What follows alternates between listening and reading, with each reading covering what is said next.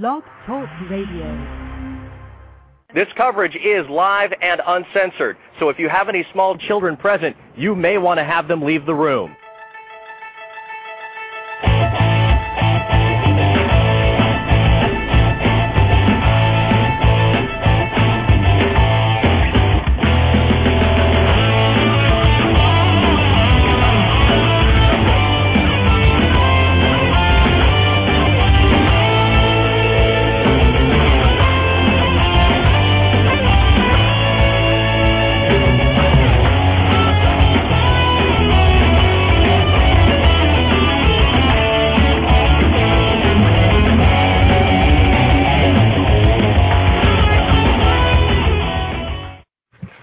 What's going on, folks? My Take Radio episode 53 for Thursday, July 29th, 2010. The intro music you just heard was Street Fighter II Frets of Fury. You can download that or any of the other previous intro music at ocremix.org. The track was, the artist for that track was Vertex Guy, V-E-R-T-E-X Guy. Again, the site is ocremix.org. The call-in number is 347 324 3541. Again, that number is 347 324 3541. All right. Last week, I um, gave a little bit of information regarding the MTR site redesign, the new forum. Well, needless to say, a couple of people, you know, they already got thanked accordingly. There's one person who I still have to send a thank you to. I actually tossed a couple of donations in there, and MTR has a brand new web host. It's currently in the testing process and should go live, I'm hoping, by next week's episode. Um, there's going to be a brand new forum. Right now, it's a toss-up between phpBB or Simple Machines Forum. Both forums look really good. You're going to get custom avatars, chat capability, uh, private messaging to members, independent moderators, a whole bunch of cool shit for the forums I'm really excited about. In addition to that, fact of the matter is you're going to get also um, a completely revamped website with a brand new setup in terms of where item locations are going to be. There's going to be brand new authors. Uh, my intentions is to have my intention is to have a uh, staff meeting hopefully tomorrow. Um, Slick knows the drill. Um, I'm hopefully going to try and link up with Bronx as well, and we're going to try and just iron out and flesh out a couple of features that are going to be distributed amongst the different MTR staff, um, myself included to an extent, just because I jump around a lot and cover a whole bunch of shit. But I just want to have dedicated people that you guys can count on to get some great coverage, whether it's MMA stuff or wrestling, comics, gadgets, movies. I want to make sure every every author gets acknowledged, and on top of that, they develop their own fan base because it's not just me, but also their contributions that help MTR grow. So with that said, that site should be live hopefully by Thursday. There's a couple of things I'm trying to iron out in terms of design, and that should be covered. The Facebook fan page, we are up to 225 members. It fluctuates between 224 and 225. Again, the ad campaign is definitely a step in the right direction. I'm happy about that shit. Um, above all else, of course, the more that it, the more that y'all spread the word, the better it is for everybody, not just for me, but for the show. Not only that, but in terms of just raising awareness. Not to mention also that hopefully after tonight's show, um, My Take Radio will break 1,000 downloads. If that happens, you will see a post on the site and on the fan page acknowledging that. I'm actually very proud of that. It's a culmination of a lot of hard work. Um, I've scratched the surface. When I got to 500 downloads, I was really fucking excited. I was like, ah, shit, 500 downloads is badass. And then, of course, you know, you get into that that period where you're like, fuck that, I can do six, 700. Last month we were at 800. Um, what month prior was 712, and right now we're scratching on pretty much a thousand downloads. So I'm really excited about that. And also for you guys that are on iTunes, take a few minutes, review the show. Um, there's a top 200 ranking for, for video game podcasts, movie podcasts, and shit like that. Um, the more you guys go in there and rank the show, the faster we'll move up the rankings. There's a lot of shows in there. Not hating, but you know, I definitely know I can give them a run for their money with the shit we cover. Um, for those of you that have been on the site also, you'll see that a lot of new articles have been put up. Um, you got reviews from Slick, of course. You got some guest reviews from Ant. Uh, you got a couple of trailers from me. I put up the Thor trailer. I put up the trailer for that piece of shit Yogi Bear movie. This is uh, this is one of those things you're going to hear about as well. And um, of course, the the big one being the Thor movie that was released. Uh, the Comic Con trailer was leaked out, so of course it's on the site. I don't know for how long. If you haven't seen it, I recommend you take a few minutes, head over to mytakeradio.com and check that out as well. Also, got to take um, a little bit of a pot shot before I discuss it even further. Of course, at G4, I wrote an article declaring MTR's going to war with G4. Um, it's just it's just me fucking around, but the fact is that I'm really disheartened at the coverage that gaming and all on pretty much all the interest relating to gaming gets. And the fact of the matter is that G4 does a piss poor job between programming, uh, the personalities they use, the coverage they try to offer, um, the fact that you get to see reruns of cheaters and cops and all kinds of shit on there. I ripped all that apart in the article. Fact of the matter is, it, it, it's just real disheartening, and I, and I think that sometimes the best way to get some attention, you know, positive or negative, is to just go and find the biggest kid in the schoolyard and punch him in the face. And when it comes to gaming news, uh, G4 is kind of out there, especially from a TV standpoint. So fuck it. What's the worst that can happen? They read it. They don't read it. I get some hate mail. I get some hate tweets. Whatever. I don't give a shit. But they do a piss poor job, and it's high time somebody called them out on it. That's the fact. That, that's what the fact is.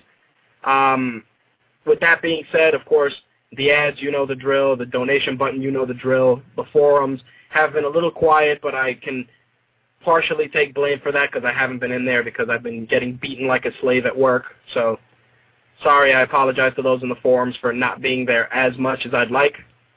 New post, you know the drill. Fan page, you know the drill. All right, let's talk about some of tonight's topics. We got some MMA news. I want to talk a little bit about this week's Monday Night Raw. We got some San Diego Comic-Con video game coverage, some superhero movie news. I got some what the fuck movie news because there are some really stupid movies coming out.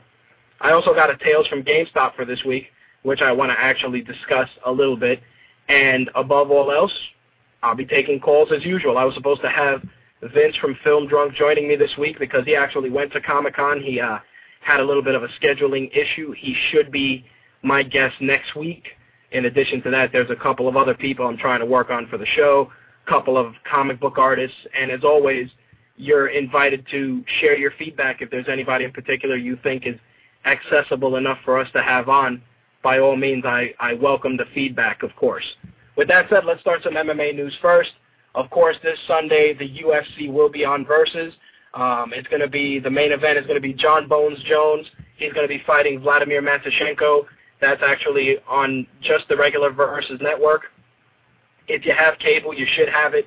Um, I got to tell you, John Bones Jones is a fantastic fighter. I actually put up um, some stuff for UFC 117, and I was bummed that I couldn't get a preview video for this UFC live event on Versus. But the fact of the matter is, if you haven't seen John Bones Jones fight, the guy is a problem. He's ridiculous. This is a guy that German suplex somebody in a cage during a fight. He's he's ridiculous. I mean, Slick has seen him fight. He knows the kid is the truth. Uh, Matyushenko is no joke either. Um, his fighting name is the Janitor. Don't let him fool you. He's a, a blue collar bruiser. Uh, that's the term I like to use for him, and he will whoop your ass. On that card also, you got Mark Munoz, the Filipino wrecking machine. He's a fucking problem as well. He's going to be fighting Yushin Okami. You got John Howard on that card. He's going to be fighting Jake Ellenberger. Tyson Griffin's going to be fighting Takanori Gomi, the Fireball Kid. I'm a huge fan of Gomi's after that loss he had to Florian. I definitely want to see Gomi on some sort of a winning streak, hopefully in some lightweight title contention. So definitely a fight to see. Paul Kelly will be fighting Jacob Christmas Volkman. Uh, don't let his name fool you. Uh, Jacob Volkman is a very good fighter. I, every time I watch him, I'm always uh, expecting him to just get murdered in his fights, but he does a really good job of making the fights exciting and keeping them interesting. Uh, DaMarques Johnson is going to be fighting Matthew Riddle. Why that this fight isn't televised, I don't know, but I have a feeling that if any of the fights finish early, this will be a fight to watch for sure. James Sandman Irvin is going to be fighting. Also, I'm a fan of that dude. He, he's another disaster. I mean, don't get me wrong. He got murdered by Anderson Silva, but his flying knee um, KO is a UFC highlight to remember. If you get a chance, definitely YouTube that, and you'll see what I'm talking about. Um, that's this Sunday on Versus, and it's definitely going to be a, a card to remember. And on top of that, I think it's supposed to be at 9 o'clock. I don't have my calendar open. I think it's at 9 o'clock. Nonetheless, I will, if I get some video coverage, I'll throw it up on the site just in case. Or you can, uh, actually, I took down the show calendar, so you can't check the show calendar for that. I'll probably add it in another tab on the site later on this week. In addition to that, UFC 121 is starting to take shape as one of the biggest UFC cards to date going into the winter season, well, into the fall season, I should say.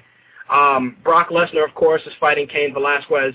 Matt Hamill is going to be fighting Tito Ortiz. It's going to be pupil versus student. Hamill was, of course, um, a student of Tito Ortiz during the Ultimate Fighter. Great match. I expect some definite, a definite wrestling exhibition from the two of them. I sincerely hope that Tito doesn't come if he loses and use any of his fucking, uh, you know, his litany of excuses. My neck hurts. My back hurts. Uh, Jenna Jameson sucked all the blood out of my body. Blah blah blah blah blah. I just hope he goes in there and does what he needs to do, because I'm I'm a huge fan of Tito's. He, he's he's a he's an exciting fighter. He's a great fighter, and he knows how to sell fights for sure. Um, Martin Kampmann is going to be fighting Jake Shields. Jake Shields, of course, coming over from Strikeforce. Um, a lot of people are expecting Shields to get a title shot after his fight with Kampmann.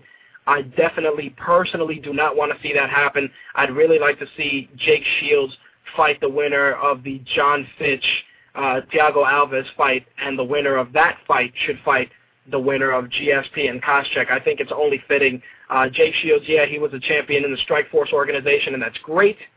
But the fact of the matter is that he shouldn't he shouldn't just stroll on in from another organization and expect a title shot. For me personally, I think it's just a disservice to the other guys that are in there honing their craft and putting on awesome fights for Shields to just stroll on in and just because he was a champion elsewhere to get a title shot.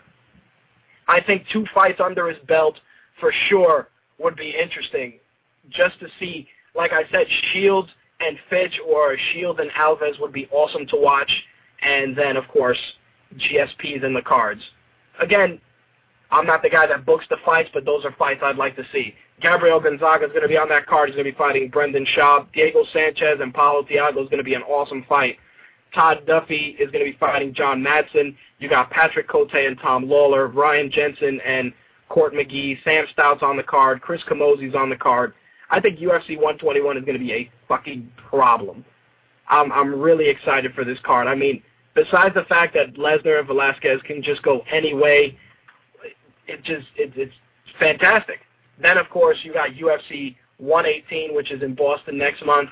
Um, Jorge Rivera, who I was actually really looking forward to fighting, is out. He actually sustained a broken arm. He's getting replaced by Gerald Harris, who's a great fighter as well. He's fighting Alessio Sakara. Um, 118 is going to be really good. You got, of course, Randy Couture and James Toney. Before I go into anything further on this card, let me tell you, James Toney talks a huge amount of shit. It, he he's talking shit on on career high levels. You're talking about a guy who this is his first mixed martial arts fight, and he's he was saying that he was offered a fight with Kimbo Slice first, and he said no. He said he wanted to fight Brock Lesnar, which they told him you can't. So he settled for Randy Couture, but he really has his sights set on Lesnar. He actually wants to be um, the first professional boxer to hold an MMA heavyweight title and a and a boxing heavyweight title at the same time. Can he do it? Not 100% sure. I've heard things where he's training with King Mo Lawal and he choked him out uh, with a guillotine choke.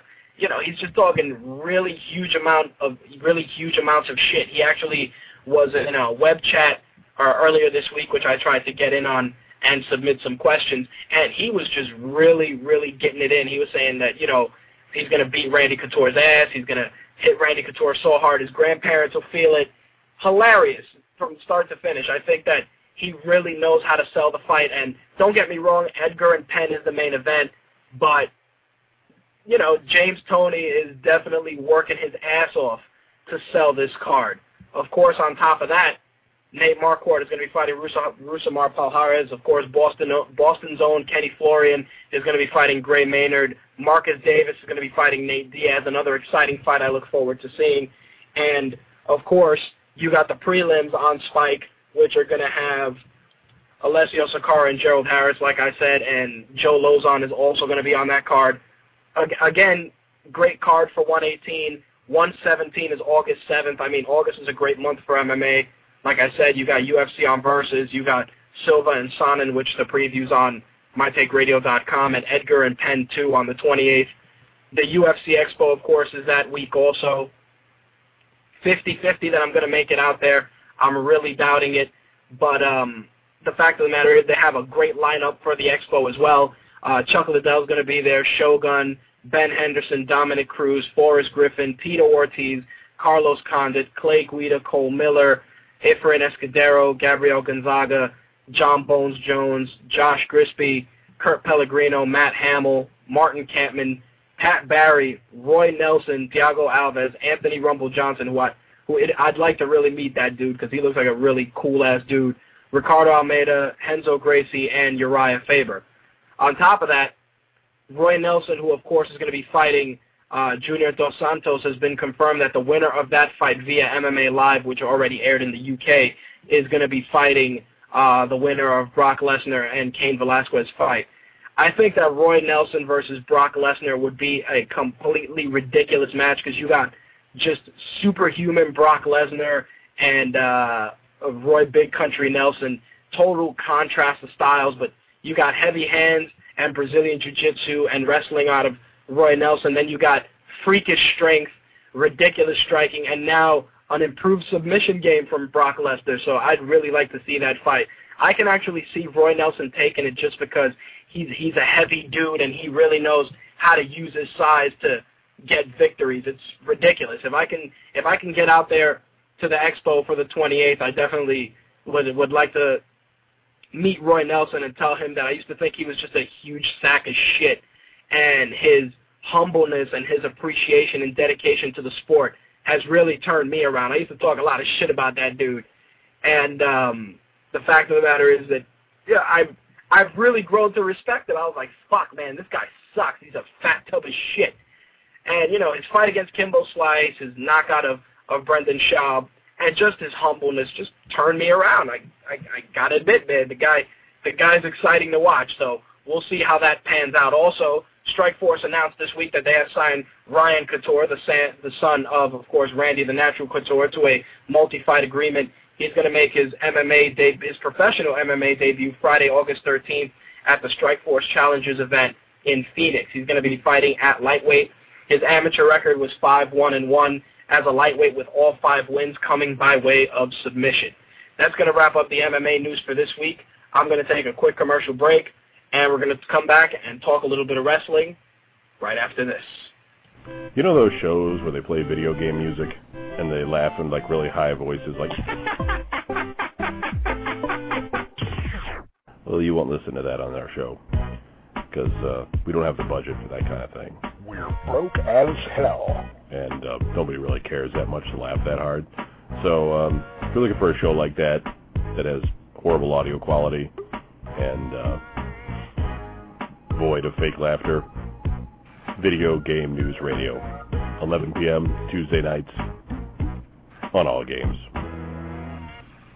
All right, we're back. Let's talk some wrestling. First off, Monday Night Raw, or this week I really like to look at it as the Monday Night Train Wreck, just because, of course, John Cena said that he has a team of seven people that are going to unite to fight the Nexus at SummerSlam. Of course, this week was all about teasing dissension amongst the members, which is a given, you know, considering that you got Chris Jericho, you got Edge in there, you got the Great Khali, all these guys, they're all trying to cement their place and really take John Cena's spot, or in some cases take Cena out, like Chris Jericho mentioned in his promo this week. The fact of the matter is that Raw was really good. There were some things that that like the the opening match with Randy Orton and Jey Uso from the Uso brothers was surprisingly a really good match. I think that the main selling point, of course, was getting Randy Orton further over, and of course adding a little bit of fuel to the fire for the Orton Sheamus rivalry. Of course, The Miz tries to come out and whoop on Randy Orton. He ends up eating an RKO. Then later on in the broadcast, Great Khali fought Edge. Fucking no contest. The third match on the card, the Nexus fought the Raw, the, the seven Raw superstars, just to show that they can really work as a cohesive unit leading into SummerSlam. I really want to call it the Nexus versus the Job Squad, and the only reason why I didn't want to use that title is because Evan Bourne was on that squad, Yoshitatsu, and the Hart Dynasty, but the Nexus ended up fighting Mark Henry, Evan Bourne, like I said, Goldust, Yoshitatsu, Jerry Lawler, and the Hart Dynasty. It ended up just being a mauling by the Nexus. They ended up winning and and being the surviving team. It, I think the whole reason for that, of course, was to get the Nexus over. But the fact that you put Jerry Lawler in there and your excuse is that he has um, an existing beef with the Nexus, you could have put John Morrison in there. You could have put R-Truth in there, but fucking Jerry Lawler, come on. Give me a fucking break. Then later on in the broadcast, we saw Brie Bella, who of course is one half of the Bella twins, fighting Alicia Fox. This was a complete setup for um, the impending return of Melina, who I heard should be on Raw next week, if I'm correct. So this was, I'd like to really just call it a squash match. The Bella Twins, the only thing they're good for is arm candy for the guest hosts and their little swapping in and out since they look identical during tag team matches and single matches. If they if they really fired them, I wouldn't feel bad. Um, Ted DiBiase fought John Morrison. Uh, again, this is advancement for the angle going on with DiBiase and Morrison, which I don't mind. John Morrison is actually really coming into his own. He really needs to work on hitting his fucking finishing move because 90% of the time the shit doesn't connect or it just looks really awkward. He's saved by the camera angles that make it look like he hits the move, but doesn't always get it. And it's a it's a cool move to see, but he just needs to add a little bit of polish to it. Who the fuck am I to sit here talking about how the guy should improve his fucking wrestling moves? It's a miracle he doesn't fucking break his neck when he does it. But still, if he really wants the move to get over, he's got to fucking take care of that shit for sure. The U.S. Championship match and the um, WWE Championship were both, well, no, that was a total clusterfuck. The Miz and Sheamus were fighting Chris Jericho and John Cena in the main event. The Miz, of course, being U.S. champion and having the Money in the Bank case, and Sheamus, of course, being the WWE champion. That's what I meant to say. Of course, these guys, they were playing on the fact that they weren't going to get along. Jericho hit the code breaker on Cena. The Miz tried to fucking cash in his case. All kinds of shit. The Miz and Sheamus won. There was dissension towards the end. Edge speared the Great Khali. John Cena fucking beating up on Chris Jericho. Just a, a whole bunch of oh my God, how are they going to get along to defeat the cohesive Nexus? Raw this week, I wouldn't say it was a throwaway show, but it wasn't as crisp as it should have been. And not only that, but the Nexus is really starting to run their course. If they don't do something quick with this angle, people are just going to get really tired of them, and the guys aren't going to get to connect with the audience like they should. One of the things that's being teased, of course, which I talked about last week, is the fact that John Cena is going to be the guy behind the Nexus I think right about now, while it will solidify John Cena turning heel, I think it's counterproductive considering the ass whoopings he's taken from them these last few weeks. How's he going to explain himself? Oh, yeah, I just voluntarily let him beat my ass every week, you know, to sell the fact that I was the brains behind the whole thing. It sounds a little too far-fetched. I think the Nexus can continue to grow if they take some of the rookies from NXT Season 2 and use that to add to their ranks and continue to just fuck people up on Raw every week. How it plays out remains to be seen. In some other wrestling news, Lin- Linda Hogan, ex-wife of Hulk Hogan, is marrying her 21-year-old boyfriend, Charlie Hill. Now, here's the, the, the craziness of that. Linda Hogan is 50. The guy she's marrying is 21, which means that he will be Brooke Hogan's stepfather and that'll make him one year younger than her. Uh, in addition to that, which is which must be killing Hulk Hogan, uh, Linda Linda bought a yacht, which conveniently is called alimony. well, alimony, which is just just a blatant fucking shot at poor Hulk Hogan. It's just like I'm taking your fucking money, and I bought this yacht, and I'm fucking this young guy. Ugh, poor bastard. I feel I feel bad for Hogan. Um, it's funny though because he's actually looking into starting a new career. What they're looking at now is that Hulk Hogan's going to be a TV pitchman. He's actually going to start working with infomercial king Kevin Harrington to promote a new product called Pumax, which is a biodegradable pumice-based hand cleaner. Hogan's lawyer stated that Hogan hopes to become as legendary as Billy Mays. You know, as far-fetched as it sounds, I really want to see Hogan like selling like fucking like toilet cleanser or something. I can imagine the promo. Let me tell you something, brother. This toilet, brother, it, it gets super clean, brother, with my new Hulk Hogan brother toilet cleaner. Oh, brother, brother, brother. I can imagine him just, what you gonna do when Hulkamania's toilet cleaner runs wild on you? I can just imagine him just popping a blood vessel trying to sell you fucking toilet cleaner. Because that's what's going to happen. And the worst part is that he's doing this shit so he can pay Linda McMahon fucking alimony. It's, it really is fucked up. It's a terrible way to go. Um, last but not least, not not something you hear of often. Uh, former ECW and WWE diva uh, Dawn Marie actually did an interview recently where she was talking about the fact that she actually used steroids during her wrestling career. Um, one of the quotes noted in the article from the Connecticut Post was, did Vince tell me to take a shortcut? No. Did the WWE? No.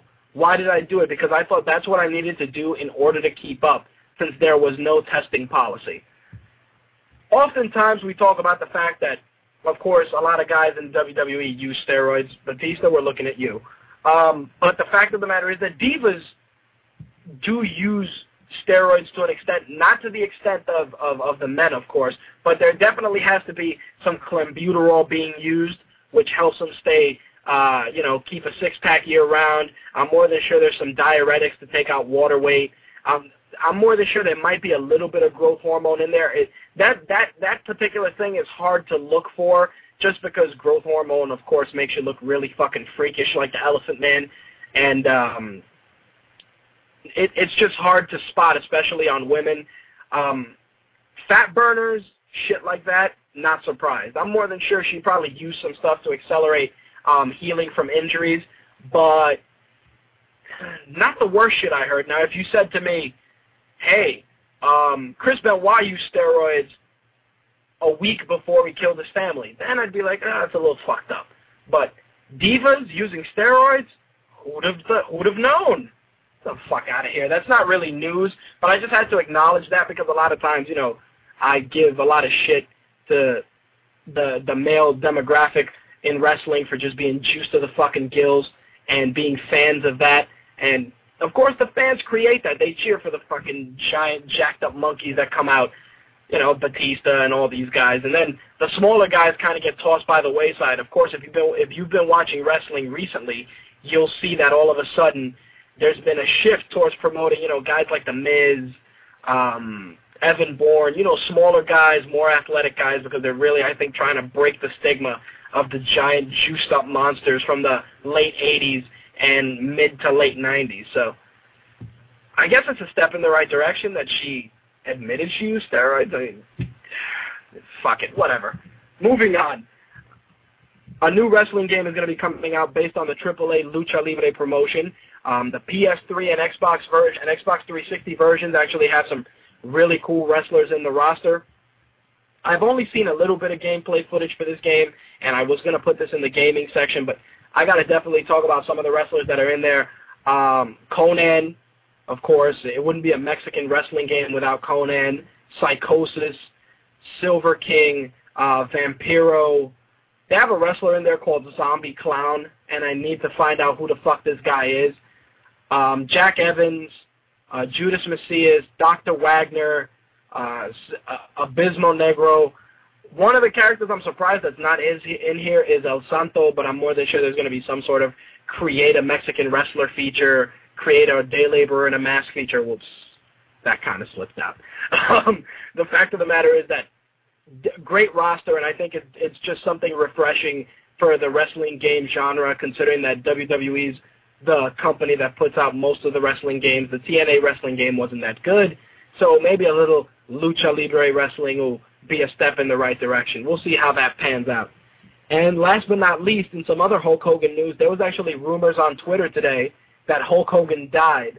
Luckily, uh, TNA President Dixie Carter uh, put a squash to that by putting up a tweet that said Hulk Hogan is alive and well. He did not drown. Not sure how these rumors got started. Awful.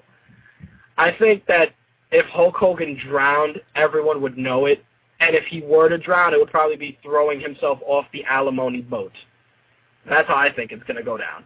But um, not wishing any ill on Hulk Hogan, but come on, the guy's fucking shilling toilet cleanser or whatever the fuck it is to to get some money, and he's in TNA and he barely can walk. I really just feel bad for the poor bastard. But you know what? I'm going to take a quick commercial break. We're going to talk some games right after this message. Hey everybody, this is Donnie Anderson from Tumbling with Tumbleweed. I'm here with my daughter Sophia, who has a very special message for all of you. Sophie? Uh, listen to Tumbling with Tumbleweed, or my daddy will kill you.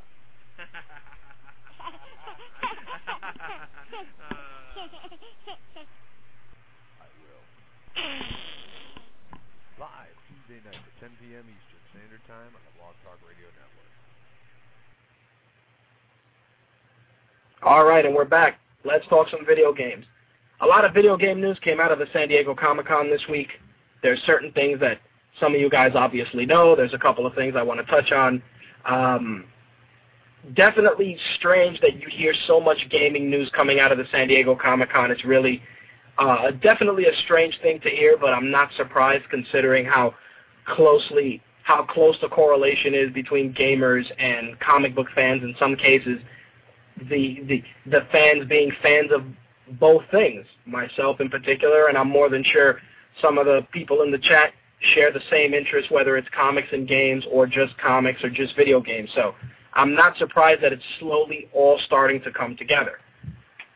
First bit of news this week is the demo for Mafia 2 will be released August 10th for the Xbox 360 and PlayStation 3, as well as Windows PC systems as well. The demo is going to give players a chance to play the Buzzsaw level, where you get to use the main character Vito and his buddy Joey, and also his other friend Henry to take out a mobster known as the Fat Man.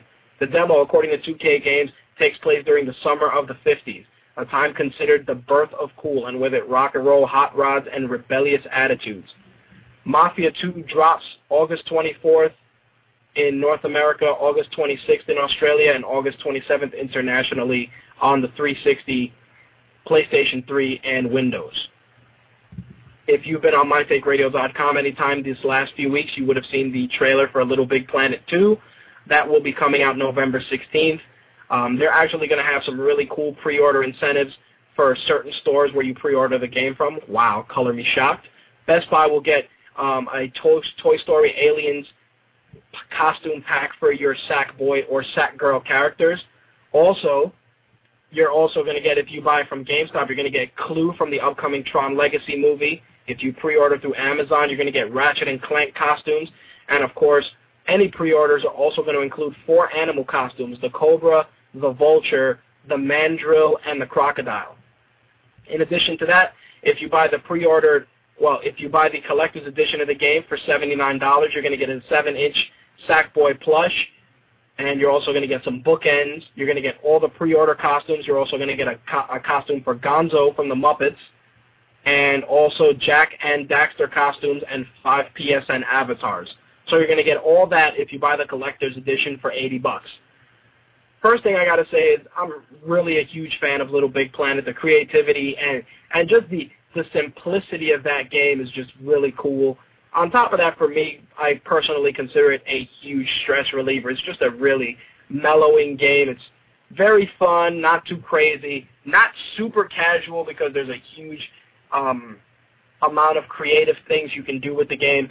But it's just a fun game overall, and I have a feeling that Little Big Planet 2 is just going to be just as successful, and considering they're releasing all these really cool costumes for your Sack Boy or Sack Girl characters, it's just going to continue being a runaway success. I mean, right now you've got the Marvel costume pack on the PSN, which you can pick up and dress your Sack Boy or Sack Girl as, you know, characters like Spider-Man, Ghost Rider, Thor.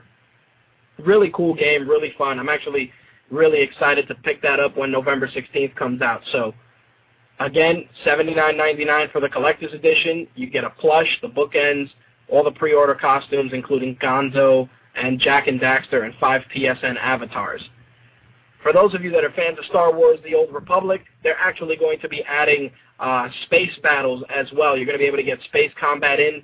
Um, you're going to be able to fly around the galaxy map and engage asteroid fields, enemy fighters, frigates, and destroyers as well. So not only are going to get, are, not only are you going to have lightsaber combat and RPG elements, which you've always enjoyed from the Star Wars Republic franchise, but you're also going to get a little bit of space combat action as well.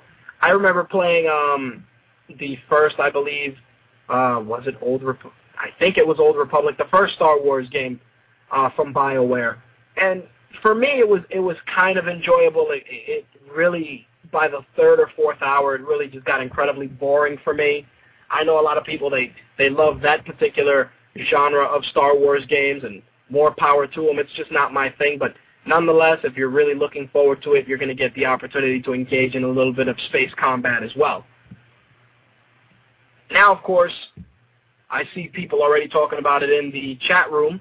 Uh, you're gonna. There was the announcement at the San Diego Comic Con of Tekken X Street Fighter or Street Fighter X Tekken. Of course, Street Fighter X Tekken is being done by Capcom. There's already photos up, which you can check out on mytakeradio.com as well as video. And um, pretty much you're going to have the in the Street Fighter X Tekken version. It's going to be done using Street Fighter 4 graphics. You can see from the photos on mytakeradio.com. Uh, Jin is drawn in the same style. I mean, not Jin. Kazuya is drawn in the same style as the Street Fighter 4 characters. I really am interested. I mean, the visuals are very impressive. I really would like to see the control scheme, and I'd like to know how they pretty much put most of those attack commands um, from Tekken into Street Fighter. Is it going to be mostly, you know, half circle, quarter circle, you know, Dragon Punch motions, 360 motions to get all the special moves in addition to standard strikes, or is it going to be a hybrid of Tekken control and Street Fighter control? I think that based on the speed that the game was moving in video, you know, in the video footage, I think it's all going to be, you know, input based in terms of half circle, quarter circle, things of that nature. And on the Namco side, the Tekken X Street Fighter is going to be done in the same style as the newly released Tekken game, and it's going to have the same 3D plane. You're going to see the Street Fighters come into the Tekken world. Uh, again, same thing I'd like to see. I want to know how they're going to do the control scheme for the Street Fighter characters in the Tekken universe. Of course, there's going to be the typical directional inputs, half circle, fireball, all that shit. But in terms of just, you know, using the, the standard, you know, button mashing style of Tekken, with Street Fighter characters. I'm really interested to see how that's going to play out. That's not even going to be out till at least 2012. The gameplay is going to be, like I said, for Street Fighter, it's going to be on a 2D plane, but it's also going to have a tagging system similar to Tekken Tag. You're probably going to see uh, future more announcements for that game at Capcom's Captivate event in April 2011. Capcom's version will be releasing first and the Namco version is rumored to be released probably in 2013. So it's definitely going to be interesting to see how each of these companies is able to translate the, the characters from their respective franchises and as well as the controls. I'm definitely excited as a fighting game fan, as, as a fan of both franchises. I definitely am looking forward to that. That's one of those things that you always used to hear when you were growing up. Oh man, it'd be cool if they did Street Fighter versus Mortal Kombat or Street Fighter versus Tekken and it's slowly starting to pan out. Now, if they did Mortal Kombat versus Street Fighter, I think my life would be complete. So we'll see how that pans out. Of course, like I said, we'll hear more about it probably for Capcom's Captivate event in April 2011. In addition to that, there was also an announcement from Yoshinori Ono letting the fans know about Street Fighter 3, which is going to be released the Third Strike edition. It's going to be Street Fighter 3 Third Strike Online. Um, they're trying to figure out if it's going to be a direct port from the Dreamcast from the Dreamcast title, or if it's going to be completely redone. It shouldn't be. It's being worked on as we speak, but it won't be out for the immediate future. So right now, you're going to be able to get Street Fighter 3 soon, and you're going to get two new fighting games with Street Fighter characters. In addition, you still got um, Marvel vs. Capcom 3 in the works. It's definitely a, a, a great. It's going to be a great couple of years for fighting game fans. Again, super excited for that shit. I'm just, I'm just gonna fucking pour my wallet out for everything, which brings me up to um, to deviate a little bit to my tales of GameStop for this week. So of course, I um, take a break from my job at the Shove It In and decide to wander into the mall, and of course I wander into GameStop because what the fuck else is there? And I see the flyer on the wall to pre-order Tekken X Street Fighter or Street Fighter X Tekken. Now, of course, when I walk in, you got your typical. I'm noticing that GameStop has a very unique hiring system, and um, I already see one of one of one of the young ladies in the forum who I believe works at GameStop is prepared for my rant. I'm assuming. Fact is, I go in there, I see the big pic, the big poster and the picture. You know, pre-order Tekken X Street Fighter and Street Fighter X Tekken right now. So I wander over. I'm looking at some of the stuff that's there. They actually had some of the tournament edition joysticks, which you don't see out often. It was actually on the counter as opposed to behind the counter. Of course, easily accessible for some degenerate asshole to grab and steal and run out with, but no here, no there. So I'm looking at it, and the guy's like, yeah, man, they're going to do a Street Fighter X Tekken joystick. Probably when Tekken versus Street Fighter, or Street Fighter versus Tekken comes out. You know, we'll probably be taking pre-orders for that in a few weeks. So, of course, I'm staring at the poor bastard, and I'm just like, I'm like, are you fucking kidding me? So I asked him, I'm like, when's the game coming out? Oh, probably next year. Oh, for God's sakes, man, if you're going to work in the fucking store, at least learn your bullshit. Stick to the fucking script. I'm like, dude, are you sure about that? I'm hearing 2012, probably 2013. No, man, we, we, we get the release calendar shortly after a lot of these big events, and it has stuff. I'm like, oh my God, you're so full of shit. Now, in regards to the hiring, this is how it works. You get the really hardcore, I want to be manager white guy. You always have him. Then you always got the husky black guy who has a tendency to sometimes have BO. Sometimes he's extremely nerdy, sometimes he's not. Then you got your atypical female uh, pseudo hot chick that they get in there because they assume that male gamers buy games with their dick when girls are selling it to them. In in the midst of me watching this, a guy wanders in and it's two Spanish guys and they're talking to each other and one guy says in Spanish like, "Yo man, I love coming in here because this chick always hooks me up." So of course I'm fucking laughing because they're saying it in Spanish, and I'm like, you fucking guys are stupid. So the girl, of course, is, you know, they come over. She says to them, which conveniently enough, she fooled me because she too spoke Spanish. And she was like, oh, you know, what can I help you with? And the guys are like, yeah, man, you know, we want to get, um, I think it was Medal of Honor or some shit. We want to pre-order it. So she was like, oh, well, you know, if you pre-order it now, you get some shit for free, and, you know, I'll even toss in the subscription for the magazine. So these guys are like, oh, shit, we get the magazine for free? I'm like, oh, my God, you guys are fucking dumb. So she ended up gaming them for the uh, pre-order, the quote-unquote subscription, and then she started offering the reward zone program that Best Buy is going to offer. It, that Best Buy is going to offer. It, it was just total horseshit. She was like, oh yeah, in a few weeks we're going to be launching this new program. You're going to be able to get all these cool bonus points. All you got to pay is $14, blah, blah, blah, blah, blah. Meanwhile, the guy's like, uh-huh, uh-huh, just staring at her low-cut, semi-Super Mario Brotherish t-shirt that she had on. I'm like, holy shit, you guys are fucking dumb. So while I'm watching all this unfold, I had tuned out the uh, black guy with the BO and the managerish white guy who were selling me on pre-ordering Street Fighter versus Tekken. So, of course, I turn around like, look, you guys really need to get your facts straight. Oh, what are you talking about? I'm like, dude, you know, I had to I had to throw out the fucking the show card. I'm like, look, I do a fucking show once a week. I get all the news. I cover all this shit. You guys are totally fucking wrong. Google that bitch. You'll see the shit doesn't come out till 2012. He's like, well, well, I guess you're not to pre-order it, huh? I'm like, you motherfucker, no! The game's not to be out. We'll probably be fucking dead by then. I think God is just going to come down and fist pump the fucking planet, and it's just going to blow up. That's what it's going to be. It's just going to be a techno beat.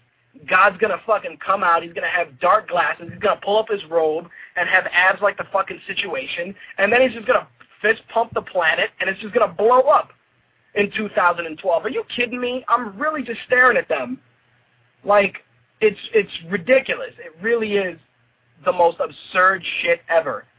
And um, I, w- I was horrified, horrified at watching these guys fucking shill me this bullshit. And it's unfortunate. And of course, the mom and the kid came in as I'm walking out, and the kid's like, "Mom, look, they got Street Fighter vs. Tekken coming out." And sure as shit, oh, can I, can I pre-order it? Oh yeah, we're taking pre-orders for it. And the poor little kid, five bucks. So they get the kid for five bucks. They get some money off some Mexicans, and everybody's happy. And I, of course, am just dumbfounded at GameStop and their fucking bullshit. It really is absurd. It is fucking ridiculous. And and I can't even fault GameStop for trying this shit because people fall for it. It's like when the Kinect was first announced and nobody knew the price. They were already taking pre-orders for it. And I'm sure there's there's a couple of people that are going to be like, yeah, well, these guys are just doing their job and blah, blah, blah. And this, look, we all do jobs. Pimps do jobs too, pimping out hoes. But at least they let you fucking look at the merchandise and kind of give you a decent fucking offering on the shit. GameStop pimps out their games. Sometimes they don't even know what the fuck they're selling you. And I'd say at least 60% of the time they're misinformed. Not only that, but they try and show you some fucking rag magazine that they put out and their reward zone program, which I've discussed in previous broadcasts, which is utter bullshit. I'd rather go into fucking Best Buy. At least they're non they're, they're non-personable. I fucking pl- pluck my game out of a rack, walk to the cashier, pay for it, and that's it.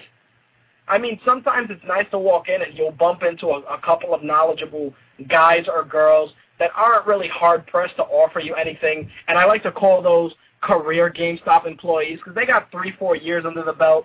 They know how to get the right amount of pre-orders in so they don't get fired. They know who to fucking show the shit to. I miss those days because there were a lot of GameStops that were that way. Now it's becoming, you know, motherfuckers that need jobs and don't want to get fired. It's, uh, uh fuck. I could fucking rant on GameStop for another fucking hour, but I'm not going to do it to myself. The last bit of GameStop news I will share is that they they acquired the flash gaming site Kongregate. Kongregate, of course, was bought for an, an undisclosed amount of money, which uses a microtransaction system and has a strong community of over 10 million monthly visitors. Along with this, around 8,500 developers make various flash games for people to try out. For players who may be worried that GameStop will try to destroy what Kongregate has built up, Jimmy and Emily Greer, Kongregate co-founders, will keep creative control on the site. The site will just become a wholly owned subsidiary of GameStop. Translation, they'll maintain the site, but you'll be able to pre-order the Flash games at your local GameStop. That's what's going to fucking happen. Because why wouldn't it? Or, or you're going to be able to buy used Flash games you know, you'll have a temporary license, and then they'll buy the, the the flash license back from you for fifty cents and sell it to some poor schmuck for a dollar. Of course, that's not going to happen, and that's just me talking shit. But who knows? In some in some 3DS news, Nintendo told Bloomberg Japan that 3DS information will be available September 29th. The announcement will be made in Japan and will mainly focus on Japanese gamers, but an American release date may also be revealed as well. So let me get this straight. Nintendo told a news outlet about another news event that's not happening for about two months, roughly. Ah, you gotta love Nintendo. They're getting that hype jumping.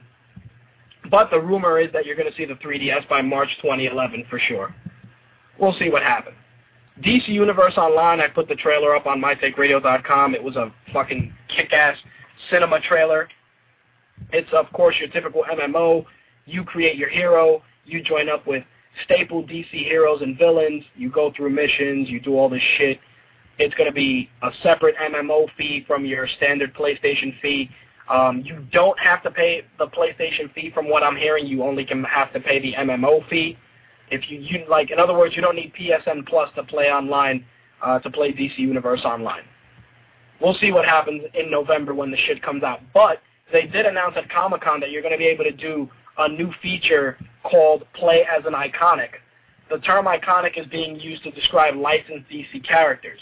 In the main game, of course, you'll play as your custom characters, getting guidance and help from Batman, Superman, and, you know, your typical DC mainstays.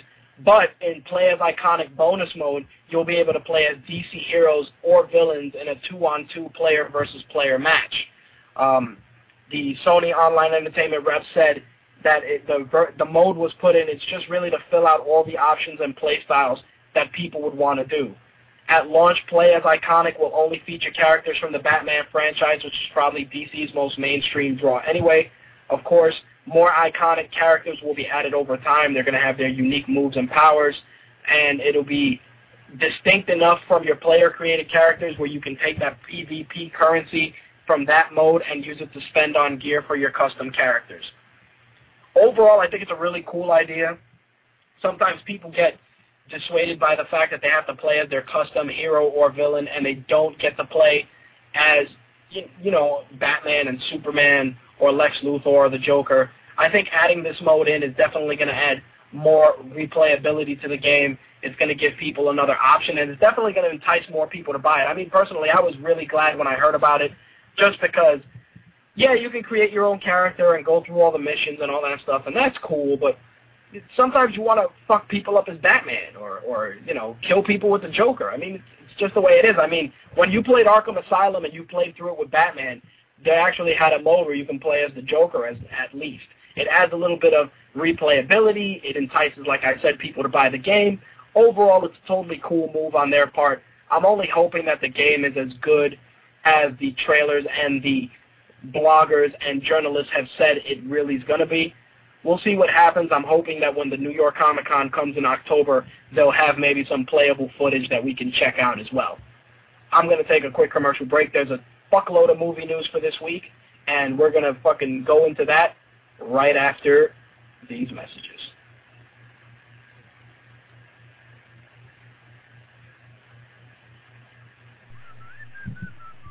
Oh, hey, little girl, what are you doing?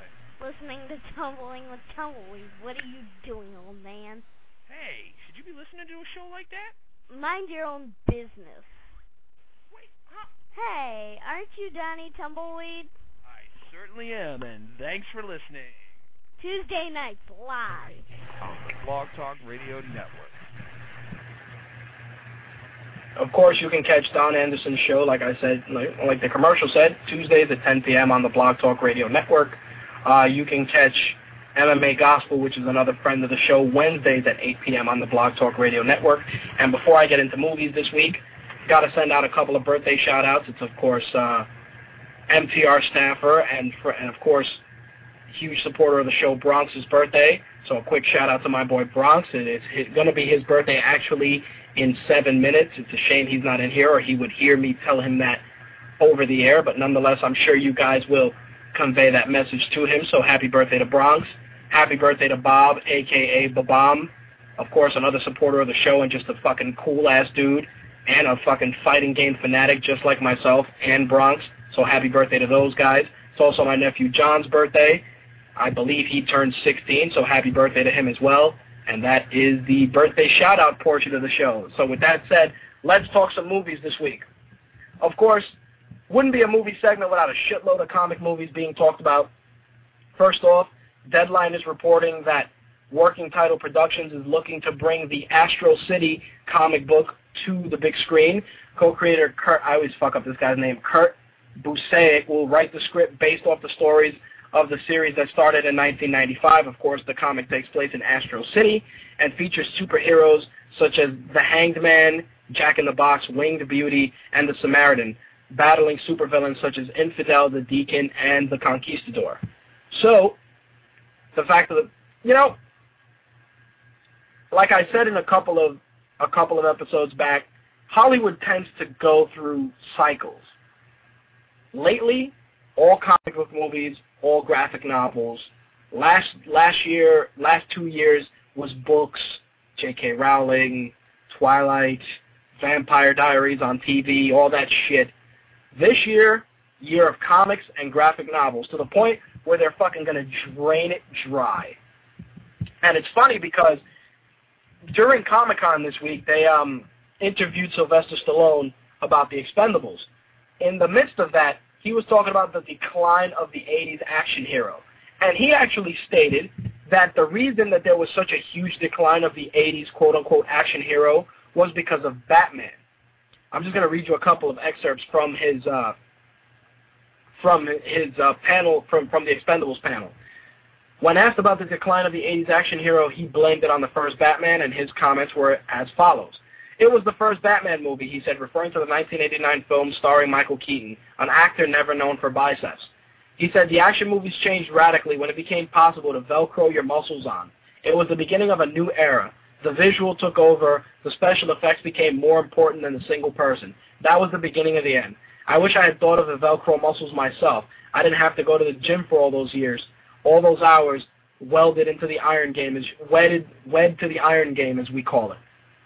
First off, the fact that he would blame that on Batman is totally fucking stupid. And I'm, I'm a fan of the extent uh, uh, of the Expendables, but the fact is that let me tell you something. Sylvester Stallone did a fuckload of 80s movies, of 80s action flicks, in addition to the great movies like Rocky and all that. You had Nighthawks, you had Cobra. Yeah, all those movies were during his quote-unquote juice head phase. Of course, you had Rambo, all the Rocky films. He sold those movies because people cared about the characters.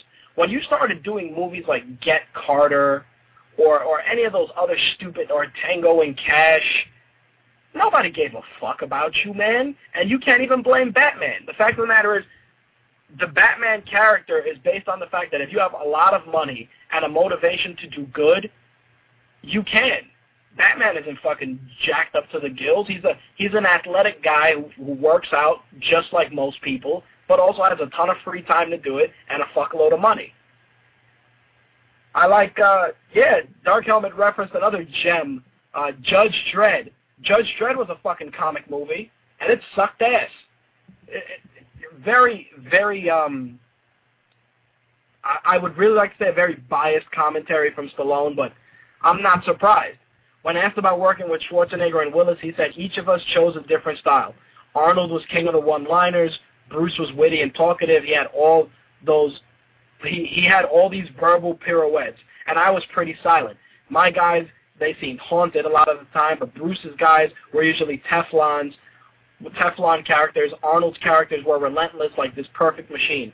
People have always asked if I could play the Terminator. My response always is, are you kidding? Not a chance. I never could have played the Terminator. When asked about actors being in their element, he said, when the battle is on, that's easy. When boxers are in the ring, they're simple. It's when the fight is over. That's when the other fight, the real fight begins. That's the problem. It's like Frank Capra said in his book, reality started when he drove through the gates of Paramount. The surreal life started when he drove back home. Why do some actors want to do nine films a year? It's their element. They're more comfortable in the unreal world. Now, I think the problem with Stallone is that he's drinking a lot of fucking haterade, and he's just mad at the fact that every other piece of shit movie he's put out has bombed unless it had the names Rambo or Rocky in it. Nobody's given a fuck about anything he's done. That's because you've never solidified yourself as being more than a one-dimensional actor. It's unfortunate, but it's fucking true. He was always a one-dimensional dude. He was always the tough guy, the hero, the the tortured soul you want to you want to talk about utter shit?